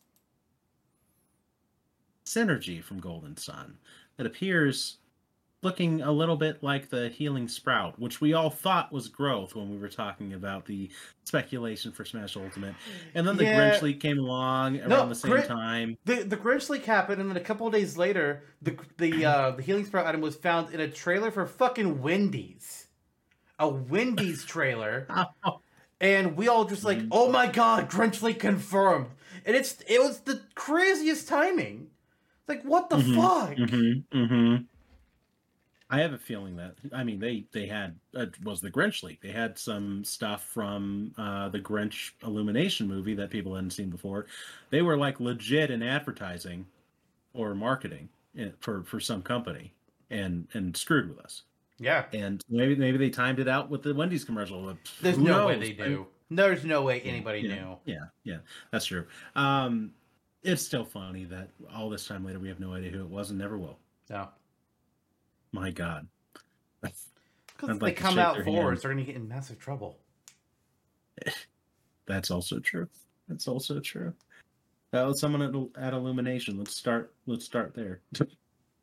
Get unless it'll all be revealed in the Super Mario Brothers movie this April. Anywho, so something leafy. Its growth from Golden Sun uh, appears similarly enough to Healing Sprout. Who cares? We'll work that out. Um, but it's very different than the healing sprout as opposed to having a healing pad show up or um rather you know you hold on to it and you're and you're healing. I was thinking about the other one okay you throw it on the ground and you watch a vine rise up. It rises as far as it can without being obstructed so in open air like on the front the top level of temple it'll go all the way up to the blast zone. If you throw it on the bridge portion of uh like that little grassy cave area of temple and it hits a wall then naturally it's that's as far as it goes. You can then climb the vine and and use it as an additional platform. Um if you throw it sideways like onto a wall it'll grow out sideways and won't really do a whole lot of nothing. It's just kind of there. Okay. I was thinking maybe having it be able to push opponents um, or anybody if it grows out from the side. I I feel Was like during the growth part of it, it should Mhm. actually be able to damage an opponent that comes into contact with it while it's growing. Uh, okay, Bar cool. minimum. And then And that's then, uh, if it's up or going to the side, whichever. It could even be. It could even grow down depending on where you throw it. Mhm. Maybe it could be a full obstruction and you have to knock it down. That or just But then how would damage anybody that comes in Yeah. contact with it. Yeah, but then how would you climb it if that were the case? Hmm. We'll work it out, but the point is it's there. Yeah. Mhm. All right. Let's see. Almost all but actually no, only a couple things. Okay. Uh let's do you know what? Let's talk Splatoon. Let's talk Splatoon. You Okay. did clans. I'm Plans. doing something a little bit more standard with the Splatoon series, and that is the Splatbrella. Splatbrellas were introduced in original Splatoon, I want to say, or no, no, wait, Two. Splatoon two. Yeah, I couldn't remember. Yeah, yeah, Splatoon two is when they were introduced. Uh, because Splatoon one added the the sloshers and the splatlings, and then it's in the later updates. And the splat Bre- Splatbrella, I think, was added in the updates for Splatoon two, while the dualies were originally the only thing new. That's what it was. Mhm. Uh, but the Splatbrella is a very interesting item for Splatoon because it's it's very shotgun like. It's it's much shorter range and it shoots out a spread of ink. Uh, but also, if you hold down the button, you'll the umbrella will unfurl and it acts as a defensive barrier. But if you hold down the button for too long, then the umbrella will shoot forwards. Uh, it'll spew a little bit of ink behind itself, and it can also just like push opponents away that are in front of it. Mhm. And it works pretty similarly in uh, for Smash. You can just click the button, and it's going to just shoot out like a shotgun. Uh, the only you know the same thing like the Inklings ink, so the same mechanics there. But additionally, you know, if you hold down uh, the button, then oh no, I have it so that if you hold down the shield button, so instead of having a shield go around your full character, that's when the umbrella will unfurl, and you can use it as a shield. And that way, you can still also still press the A button to attack while the shield is out. So I made sure that both those bits of functionality were still in there. But if you hold down the shield button for too long, the umbrella will shoot. It'll slowly move forward. It'll push against opponents, dealing small damage to them if it comes in contact with them, and serve to protect you from attacks as long as it's up. That said, it can be destroyed if it takes enough damage, and it will take a couple seconds before it can respawn. Uh, and also, just to make sure that uh, it's not too much of an accident when you shoot it off, you have to hold down the shield button for a full two seconds before the umbrella will go shooting off. So, just That's fair. hold it down for a little bit, as you should. I would like to hold this umbrella and walk around town with it. Spread spread some ink around and a little bit of joy along the way. Paint the walls of your neighborhood with your splat umbrella. Okay. Anywho, that's cool. That's pretty neat. Um, I'm gonna double up on a series here, uh, going into Fire Emblem once once more and for the last time with this item cornucopia. We have the Seraph robe, uh, very commonly occurring stat boost item in, in the game. If you if you use it, your the the unit that you use it on um, increases their uh, health, their health points by five to seven health points, depending on the game. Um, that would be pretty, pretty. It's pretty good for Fire Emblem, but it's pretty bar none for for Smash. Like it's if you were, it's like, oh, I put on this robe and healed five percent damage. Wow. So how do we use it in Smash to to kind of implicate imply the potency of the item in, in Fire Emblem? Because you know, in my opinion, it's one of the best items you can have for for lower tier units like um health wise like a myrmidon or or a thief it's very useful um so here you put the robe on it starts glowing around you you initially heal 25 dam- percent damage up front then every five seconds for up to 20 seconds unless the robe is knocked off of you you can heal another 5% damage. Jesus Christ. Yep, so it's like a Maxim tomato, but you just kind of have to work for it a little more. Okay. Mm-hmm. That's fair. Yep. Yep. And because you think about it, Maximum Tomato is kind of bull- Heart Container and Maximum Tomato are kind of bullshit, honestly. Yep. Like, holy shit, I just killed 100% damage. We're back in the game, folks. Uh huh. God. Yep. All right. So that's that. That's all, folks. F- fun fact with the Ser- the Seraph robe. Uh, While it has sprites that look like a robe with a little halo above them, there's only one piece of official art of the Ser- of the Seraph robe across all of Fire Emblem, and it comes from the Tear Ring Saga game, whatever the fuck Oh. that is. And it doesn't There's- look like a robe; it looks like a potion. Mm-hmm. What? Yeah, that's because Tear Ring Saga, the the uh, creator of Fire Emblem, if I remember the story correctly, broke off from the series around Genealogy of the Holy War and went on to make his own game series called Tear Ring Saga, which is like Fire Emblem, but it's not. Mm. Mm-hmm. Fire Emblem, but with Petey Piranha. Mm-hmm. Yeah, I wish. I wish Petey Piranha were in Fire Emblem. Man, It'd make as much sense as some of the, some of these other characters popping up. Petey Piranha or Seadall? I mean, really. Se- Seadall. Listen, I like Seadall more than I like what's his fucking name, the the the the party priest. I don't Oh. like the party priest. Pan, Pandreo? I think yeah, pa- Pandreo. Yeah, it's like, dude, you calm down. Mhm, I mhm. don't want to go to your party. I'd rather stay at home alone. Mhm. Now, Petey. Piranha and Devdin, I think that's like equal footing. I thought it'd be Petey Piranha and um. Fuck, I forgot. Danvid. No. What's Fido? So you have, you know, plant bread. Hmm. Wow. Just missing a caption back. there. Oh yeah. Uh so let's see here. For my next one, uh let's talk about the wheelie from Kirby. Okay.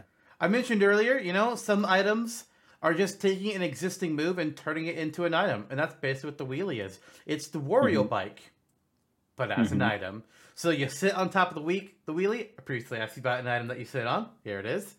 Uh, you sit on top of the wheelie, and you can just like go charging forwards, right into an opponent, or you can uh, tilt the control stick back to go the opposite direction. You can jump with it, just like the Wario bike. It's it's Wario bike as an item. Awesome. Simple enough. Awesome. That's fun. I like that. So, um, RPG or platformer?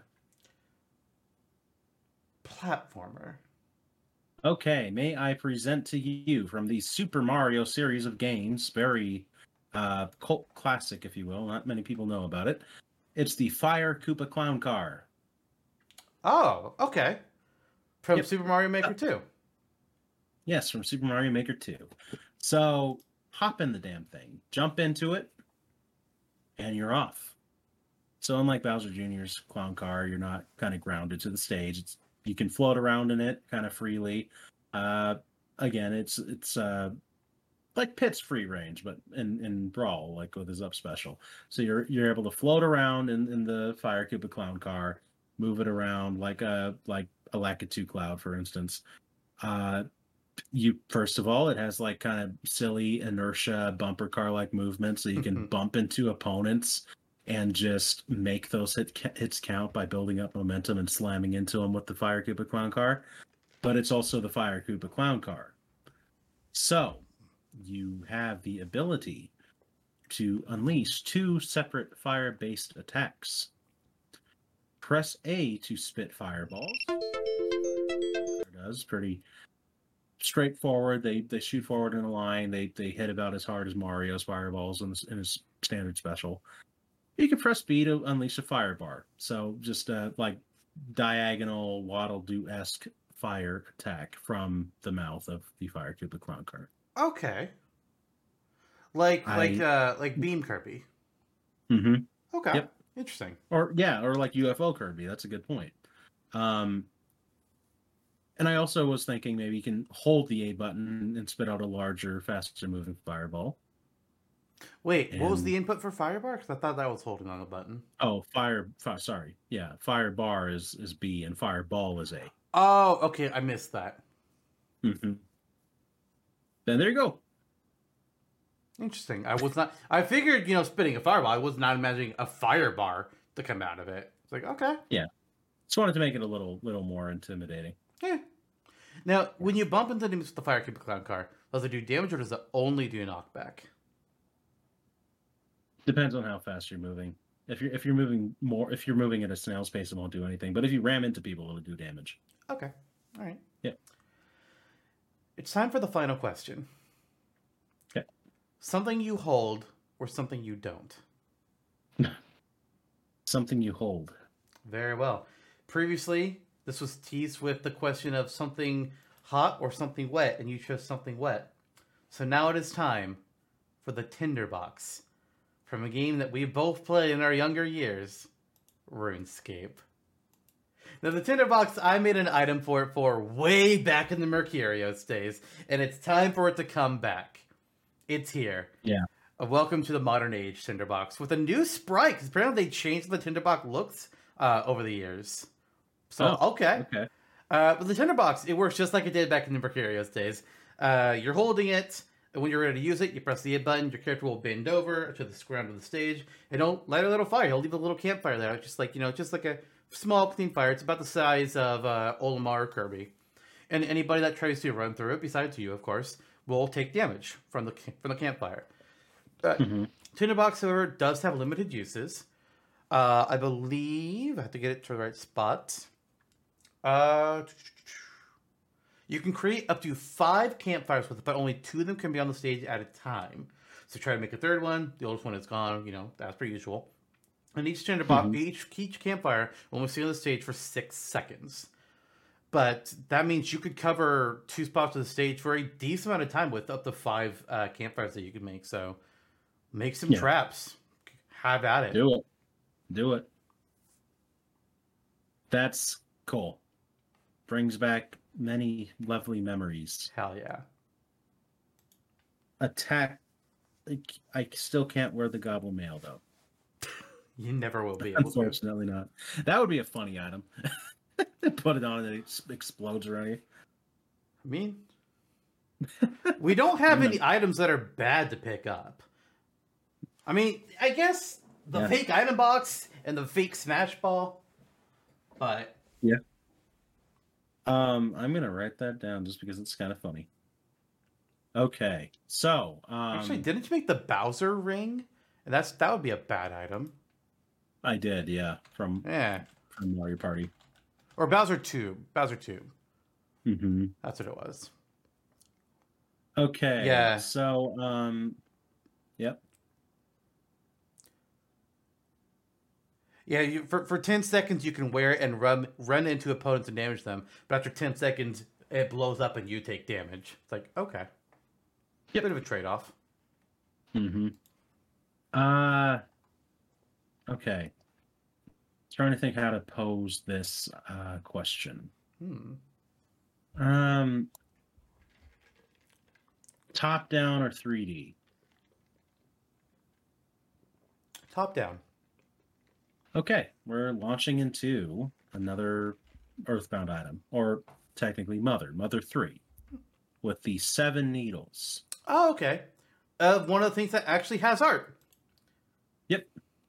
So the seven needles in Mother Three are imperative to the story. They're they're the they're they're MacGuffin. You you collect them throughout the game, uh, and the, you're in a mad rush against the Pig Mask Army and the Masked Man to obtain the needles before they they do, um, because collecting all seven needles gives you the opportunity to release a primordial dragon from the earth who will follow your wishes depending on if you're pure of heart or not. So if Lucas commands the dragon, it will be a light dragon, but if the masked man commands the dragon, it will be a dark one.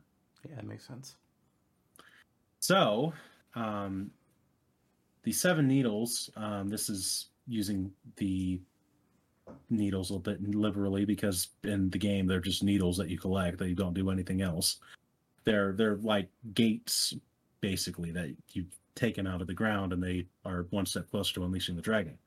Uh, but the artwork looks pretty similar to like a bow ish thing. Okay, a bow I can arrow see it. I like see item. it. So you turn it on its side, and it one of the needles on its side, um, and you use it as a projectile weapon. So you have seven shots from the seven needle bow or All right. All right. and it alternates. So there are dark powered needles and light powered needles, uh, each dealing respective dark and light damage. Each shot becomes a little more potent, naturally building up into the seventh and final needle, which is a more powerful shot. But also, if you compound your shot, so there's some strategy to it. If you shoot an opponent with a dark needle, and shoot them with another dark needle and another dark needle, you will compound the darkness, the dark energy, and deal more consecutive damage to them per per per needle. S- If you were to do the same with a light needle, you would compound more damage upon them than than normally as well. So if you combo the needles onto a singular opponent, they're they are um, susceptible to it and they and they will be dealt more damage. I have questions. Yep. You said that the needles alternate between Mhm. dark and light. Mm-hmm. So if I hit you with light and then I hit you with dark and then I hit you with light, does that compound with the light? Nope. Nope. Okay. I'm trying to think Yeah, of how you would do that. yeah, you'd have to gonna you'd have to waste the sh- either waste a shot or turn to shoot somebody else. And I assume Mhm. you have a short amount of time to do the compounding. eh, maybe be a little gracious with it. Maybe uh, several seconds, more than five. All right. Mhm. Well, Yep. uh, I'm glad I don't have to make a bow and arrow type weapon now because I was because I, I one thing I've written down is like some point we need to have a bow and a bow and arrow kind of item in Smash. We need one, but now it exists, so I don't have to do it. Awesome, cool. There you go. Unless There I want to make a more normal version. I don't know. But we have something now, so sweet. That can be used for spirit Yep. battles now that where a character needs Oh, to use a bow. buddy. Haha. Yep. Uh, so let's see. We're almost done here. I got three left. You got two left now. Let's go Mm-hmm. with a friend. Let's go with the pods from NieR Automata. oh, okay. So the pods uh, will work similarly to how they do in NieR Automata. They'll float around, they'll follow you as your character moves around. And similar to the Slime Knight, when you press the A button, they will unleash a uh, string of projectiles that just go in a fl- that just go in a straightforward line. The pods will always uh, It, it, it flu- they fluctuate their, where they're flying a little bit as you're moving around, but when you're seeing still, they will always stay at about uh, like chin level to your character Mhm. or equivalent. Or so, some characters it's a little bit different. Like Ivysaur, they're going to be like a little bit up higher than your head, but for the most part, for most characters, somewhere to to your head's height, like typically a little bit lower on it, and they'll Mhm. just fire the shots from there. Uh, with each press of the attack button, uh, I think they're supposed to shoot, yeah, three bullets with just a single press, kind of like basically like a Gatling gun kind of style, just three quick shots. But if you just hold down the button or you rapid tap it, then they'll continue to fire. Nice. Uh, naturally, you know, like other shooting type like items, they only have so much ammo, uh, and they'll just appear either after a set time or once their ammo is expired. Mm-hmm. Cool. Getting in one of those other uh, game of the year run- runners for you. Yeah, in a very fun game, if confusing. yeah. I still don't know what the hell is going on with part of its plot. It's like, what the fuck is this game? An- Another game in my backlog that I need to get to one day, but I Mm. but several people that we know, including you, have endorsed it. Um, I remember when I said I had one more explosive item, I lied because I forgot that I had this one. Wow. Just like how Nintendo forgot about the Star Fox series. So it's the homing launch launcher Okay. from Star Fox Assault. Um, a game that I think is underrated. Um, some of the walking portions were whatever, but overall it's pretty solid and it advanced the story, which Star Fox hasn't done since. Mm-mm. Well, Mm. since Command, since Mm. Command, Mhm. but Command sucked and it's non-canon. Let's defeat the Anglar threat and then go into a reality where Krystal becomes a character named Kursed and become a G Zero pilot with Falco. I can't believe I can't believe that all these years later that's where they left off. Um, we need to do something, and it's not Star Fox 64 for the fifth time. It'll be it'll be a Switch port of Star Fox 64 3D. This. Can we get Star Fox Grand Prix instead? At this point, I'd even take that. can we get Can we get the rumored Star Fox and Metroid crossover? I forgot about that one. Mm-hmm. Jeez. Can we get a Andrew Oikonny dating simulator? Uh, anything at this point. Dream Daddy X Andrew Oikonny. Cooking with Pigma. What are you cooking, James McCloud? I, I would actually be down for a prequel game with with James's team. James, Pep, Mhm. young Peppy, uh, and Pigma.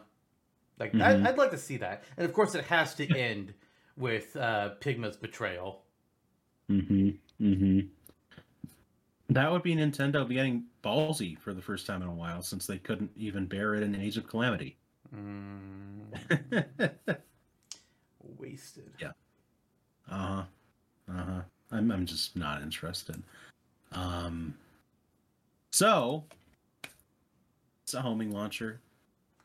You, you grab onto it. You kind of move around a little funky because it's it's so heavy, and then you shoot something, and it locks on with the reticle onto the near, nearest opponent, and you moves into them, and if it contacts them, it's going to deal really heavy damage and knockback and explode.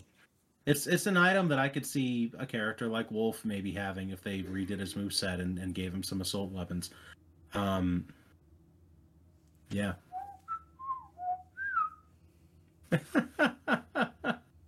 Totally wasn't in my list of ideas for a Yep. Wolf remake. that, the grenade, the The demon launcher. jet jetpack yes. Yep. Demon launcher, yeah, I mean you can easily go from homing launcher to demon launcher as another item as well.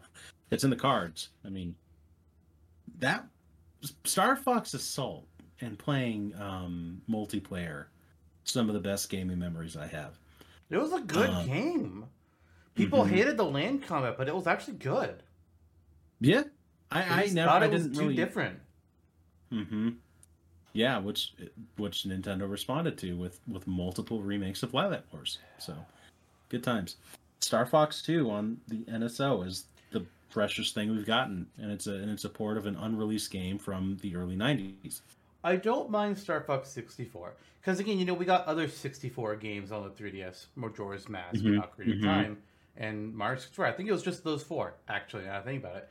But then when Mhm. Star Fox Zero was just the Lylat Wars again, it's like, okay, really, really, The Lylat Wars with bizarre controls. yeah. Mm-hmm. Mm-hmm. All right, On to our last two. ones. Yep.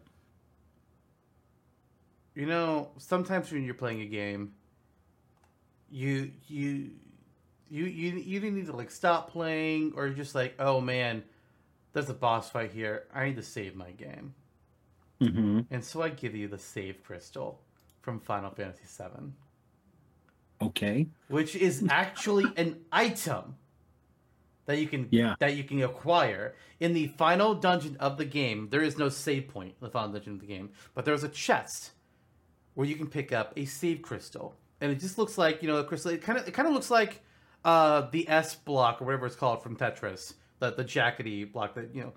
Uh, Mhm. it kind of it kind of looks like that, but you can when you pick when you choose to activate the item from your menu, you create a save point right there wherever you're standing. So you can just pick where you want your save point in the dungeon, which is a really interesting idea. It's actually really Mhm. cool that you can do that. It's like some games will give you a few. Sometimes they'll give you a few save points in Final Dungeon. Some games will give you none. Final Fantasy three, go fuck yourself. Uh, but then seven is just like choose where you want your save point. It's up to you. Yeah. But if you put it on this one screen, you might break the game. You may you may you may soft lock yourself. So don't put it on Oh, that cool. one screen. But if you put it on another screen and you don't put the menu, because the menu will tell you like what the name of the screen is you're on whenever you're in the menu. One screen, if you put it th- in there, it changes it to say secret cow level. Yep. they they pull the Diablo reference. But as far as Nice. Smash is concerned, the save crystal, uh, when it's on the stage when you first pick it up, it's in that crystal form, the little jaggedy block. Mhm. But then when you throw it, wherever it lands, a save point will sprout, and it'll look like the save point straight out of Final Fantasy VII. The save point only stays active for seven seconds. That's it. nice. If you are KO'd by any means during those seven seconds, you will not lose a stock. Instead, you will be warped immediately to where the save crystal was placed. Nice. Any item you were still holding, or any effects you were under, such as uh, being shrunk or um, holding on to a piece of the dragoon, you'll keep. You basically just get a reset, but you're at zero percent damage. Nice. Nice. Nice. Uh, you can try and throw when it's when it's just a crystal piece. You can try and throw at an opponent, but it will just do the absolute minimum zero point one percent damage. So don't even try it. Use it effectively. Either use it effectively or throw it off. Say just say fuck this item. This is bullshit. Which you know Mhm. I get it. There's a few items. For the most part, I'm an item friendly player. But there's a few items I'm just like, yeah, get this out of here. Gust Bellows, go Yeah. fuck yourself. Don't like you. You're Mhm. dumb. Mhm. Hate it. Beetle, go fuck yourself. Get out of here. Hate it. But uh, yeah, and, and it only works once. So once the save crystal saves you, it breaks and it fades away. Uh, and also, because of how it works, it cannot spawn during stamina matches. Because that'd That be too makes that'd be bullshit. Yes, it would. Yes, it would. Cool. That that's an ingenious work. Much like your recent Paper Mario Partners deep dive for a future game in the series. Give me a shy guy tattler. Give me a Chargin' Chuck. Give me a Chargin' Chuck and everything. Give me a Chargin' Chuck in every Mario sports game. Give me an ant trooper. It makes sense. Yes. The Chargin' Chucks won the Super Bowl here. Makes Man. sense. I don't. I don't care about the Super Bowl. Neither do I. You're in Like man, company. man, the Sport Boy Con is happening, and man, the tickets are insane. Mhm. Mhm. With that being said, we're in our final items now. Yep. What wonders await? What's My final? final what's your final one? my final item celebrates the recent uh, Nintendo Direct that we had for February. That was amazing. It's very, very good. Uh, and it opened with a particular thing Mhm. Pikmin 4, Yes, it did. which Yes, looks it did. awesome. There, there's, there's a dog named Oatchi that follows you around. The the new captains Uh, look a little off, but it's pre-release footage, so I'm sure that'll improve. The, the, the, well, who seems like the primary captain, the, the pink haired one, uh, looks similar to a guy from a show that I know you are not watching, and I don't blame you, considering. Uh, but he looks like it looks like a guy from House of the Dragon who has a foot fetish, and I have it stuck in my head. Yeah, Yeah, some- something- Why don't you just something about your item then? so it's not from Pikmin Four. I have no idea what items are going to be in Pikmin Four. I think this one has a pretty good. It might bet. be. We don't know. Um, I'm I'm looking forward to Pikmin Four a lot. I'm glad it's coming out relatively soon. Yeah. April, wasn't it? Like, Yeah. Nintendo has adopted God. a strategy the past couple years where for some of the Mhm. I think that I think they got burned by the Metroid Prime 4 announcement is what really did it. Uh, Mhm. and also the Zelda uh, sequel, which is like, okay, Mhm. we're not going to announce a game until it's like four months away from release, because that way we don't have to announce it's getting delayed and get what deal with people being mad. Which is like that's Yeah. fair. Honestly, that's fair. It also gives less They- time for people to hype themselves up too much, Mhm. like what happened to Yeah, they were like, oh yeah, Game Boy and Game Boy Color games are out on NSO today. Uh, Metroid Prime Remastered is out on uh, the eShop today. Like Xenoblade 3 they did it with. It was like, yeah, here's Xenoblade 3 Mhm. trailer. By the way, it's coming out in like four months. It's like, it's what? Uh huh. That was a shock. That was a shock. A big, big ass game like that, and they just whipped it out. Yeah. Makes me excited for Monolith Soft's future. I'm interested to see what else they come up with, but Xenoblade is very, very good. So I'm. I need a not against Xenoblade 4. You haven't beaten 3 yet, but I need to know what happens next. Oh my god, the ending. we might get a bit of that in the DLC. That was that was interesting to see too. Um, all that said, I don't know if you Uh, noticed, Pikmin. but that was but that was adult Shulk and Rex. Rex got Yeah. buff. uh huh. I didn't Uh-huh. recognize him until I was looking at people's comments like, oh my god, that is Rex. No Yeah, wonder he got three wives.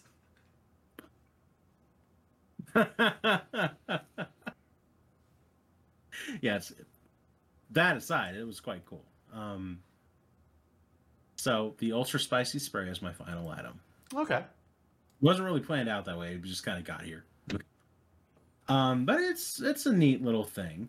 Uh, so in Pikmin, I mean, you spray it on yourself and you get a you, you get a buff for for a little while with your Pikmin. They're they're a little stronger or whatever.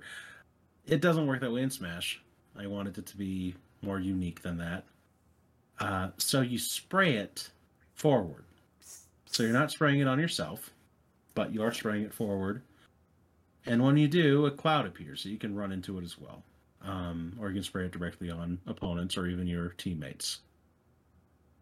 When you do so, when you are afflicted by the spicy spray, you get flame breath, like if you ate a super spicy curry. Okay. Uh, spray it for long periods of time. Like if you just hold on to it and you're spraying it out of the bottle repeatedly without moving or whatever, it catches fire and becomes a fire breath like attack. Hmm. There you go. That's it. It's a wrap, everybody.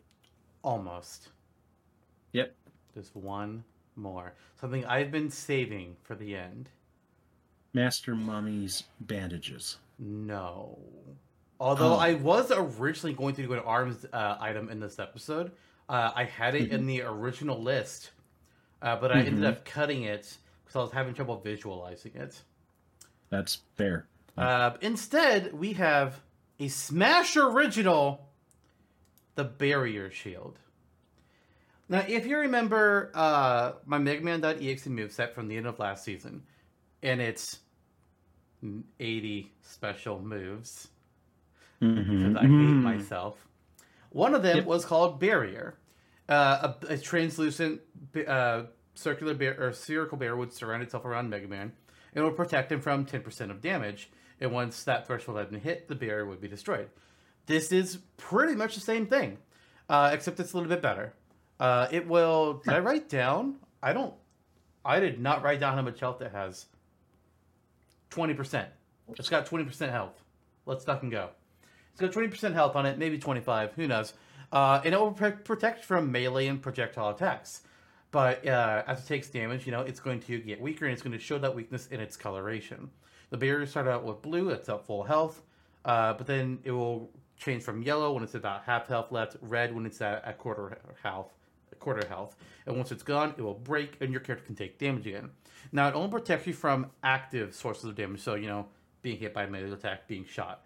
But if you're in, like, say, uh, a poisonous field, of saved from the Ashley Assist trophy, or if you're in the side of the effect of an opponent's super repel item, you're going to be taking that damage. That's going to seep through the barrier.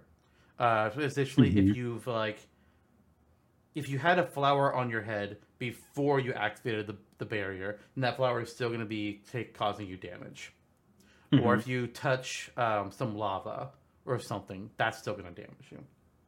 But for like normal attacks, it'll protect you from that damage.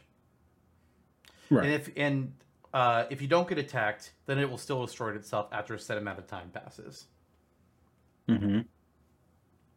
And that's it. All right. That's the barrier shield. That's, that's my neat. final item that's pretty neat. And we uh I'm gonna spray some just ultra spicy pepper spray just right on through there and mm. Ooh, give like you a little taste. Yeah, just like that. It's pretty bad. That's pretty bad. yeah, yeah. You look a little buffer though. That's a lie. Yeah. Anyways, uh, that's it. We got 40 items done. They're all going to be uploaded to Smash Trivia Wiki. Uh, hopefully, by the time this episode goes up. You know, sometimes things don't. Uh, some sometimes, sometimes we get lazy. But at least it's better than in season one, where some things did not get uploaded until the very next season. We gotten better. Yeah. We gotten better. But uh, this episode is over. Uh, we've covered everything there is to cover. Next time, it's a Smasher Dash. And do you smell bacon? I think I smell yeah. bacon. That's weird. I th- I think a woofy left the grill on. It's Strange. Mm-hmm. Who left a woofy in charge of the grill? Wong from Doctor Strange. Oh, he would do that. Damn it, Wongers. well, I guess we'll find out what that's all about next time. See you all then, everyone. See you then.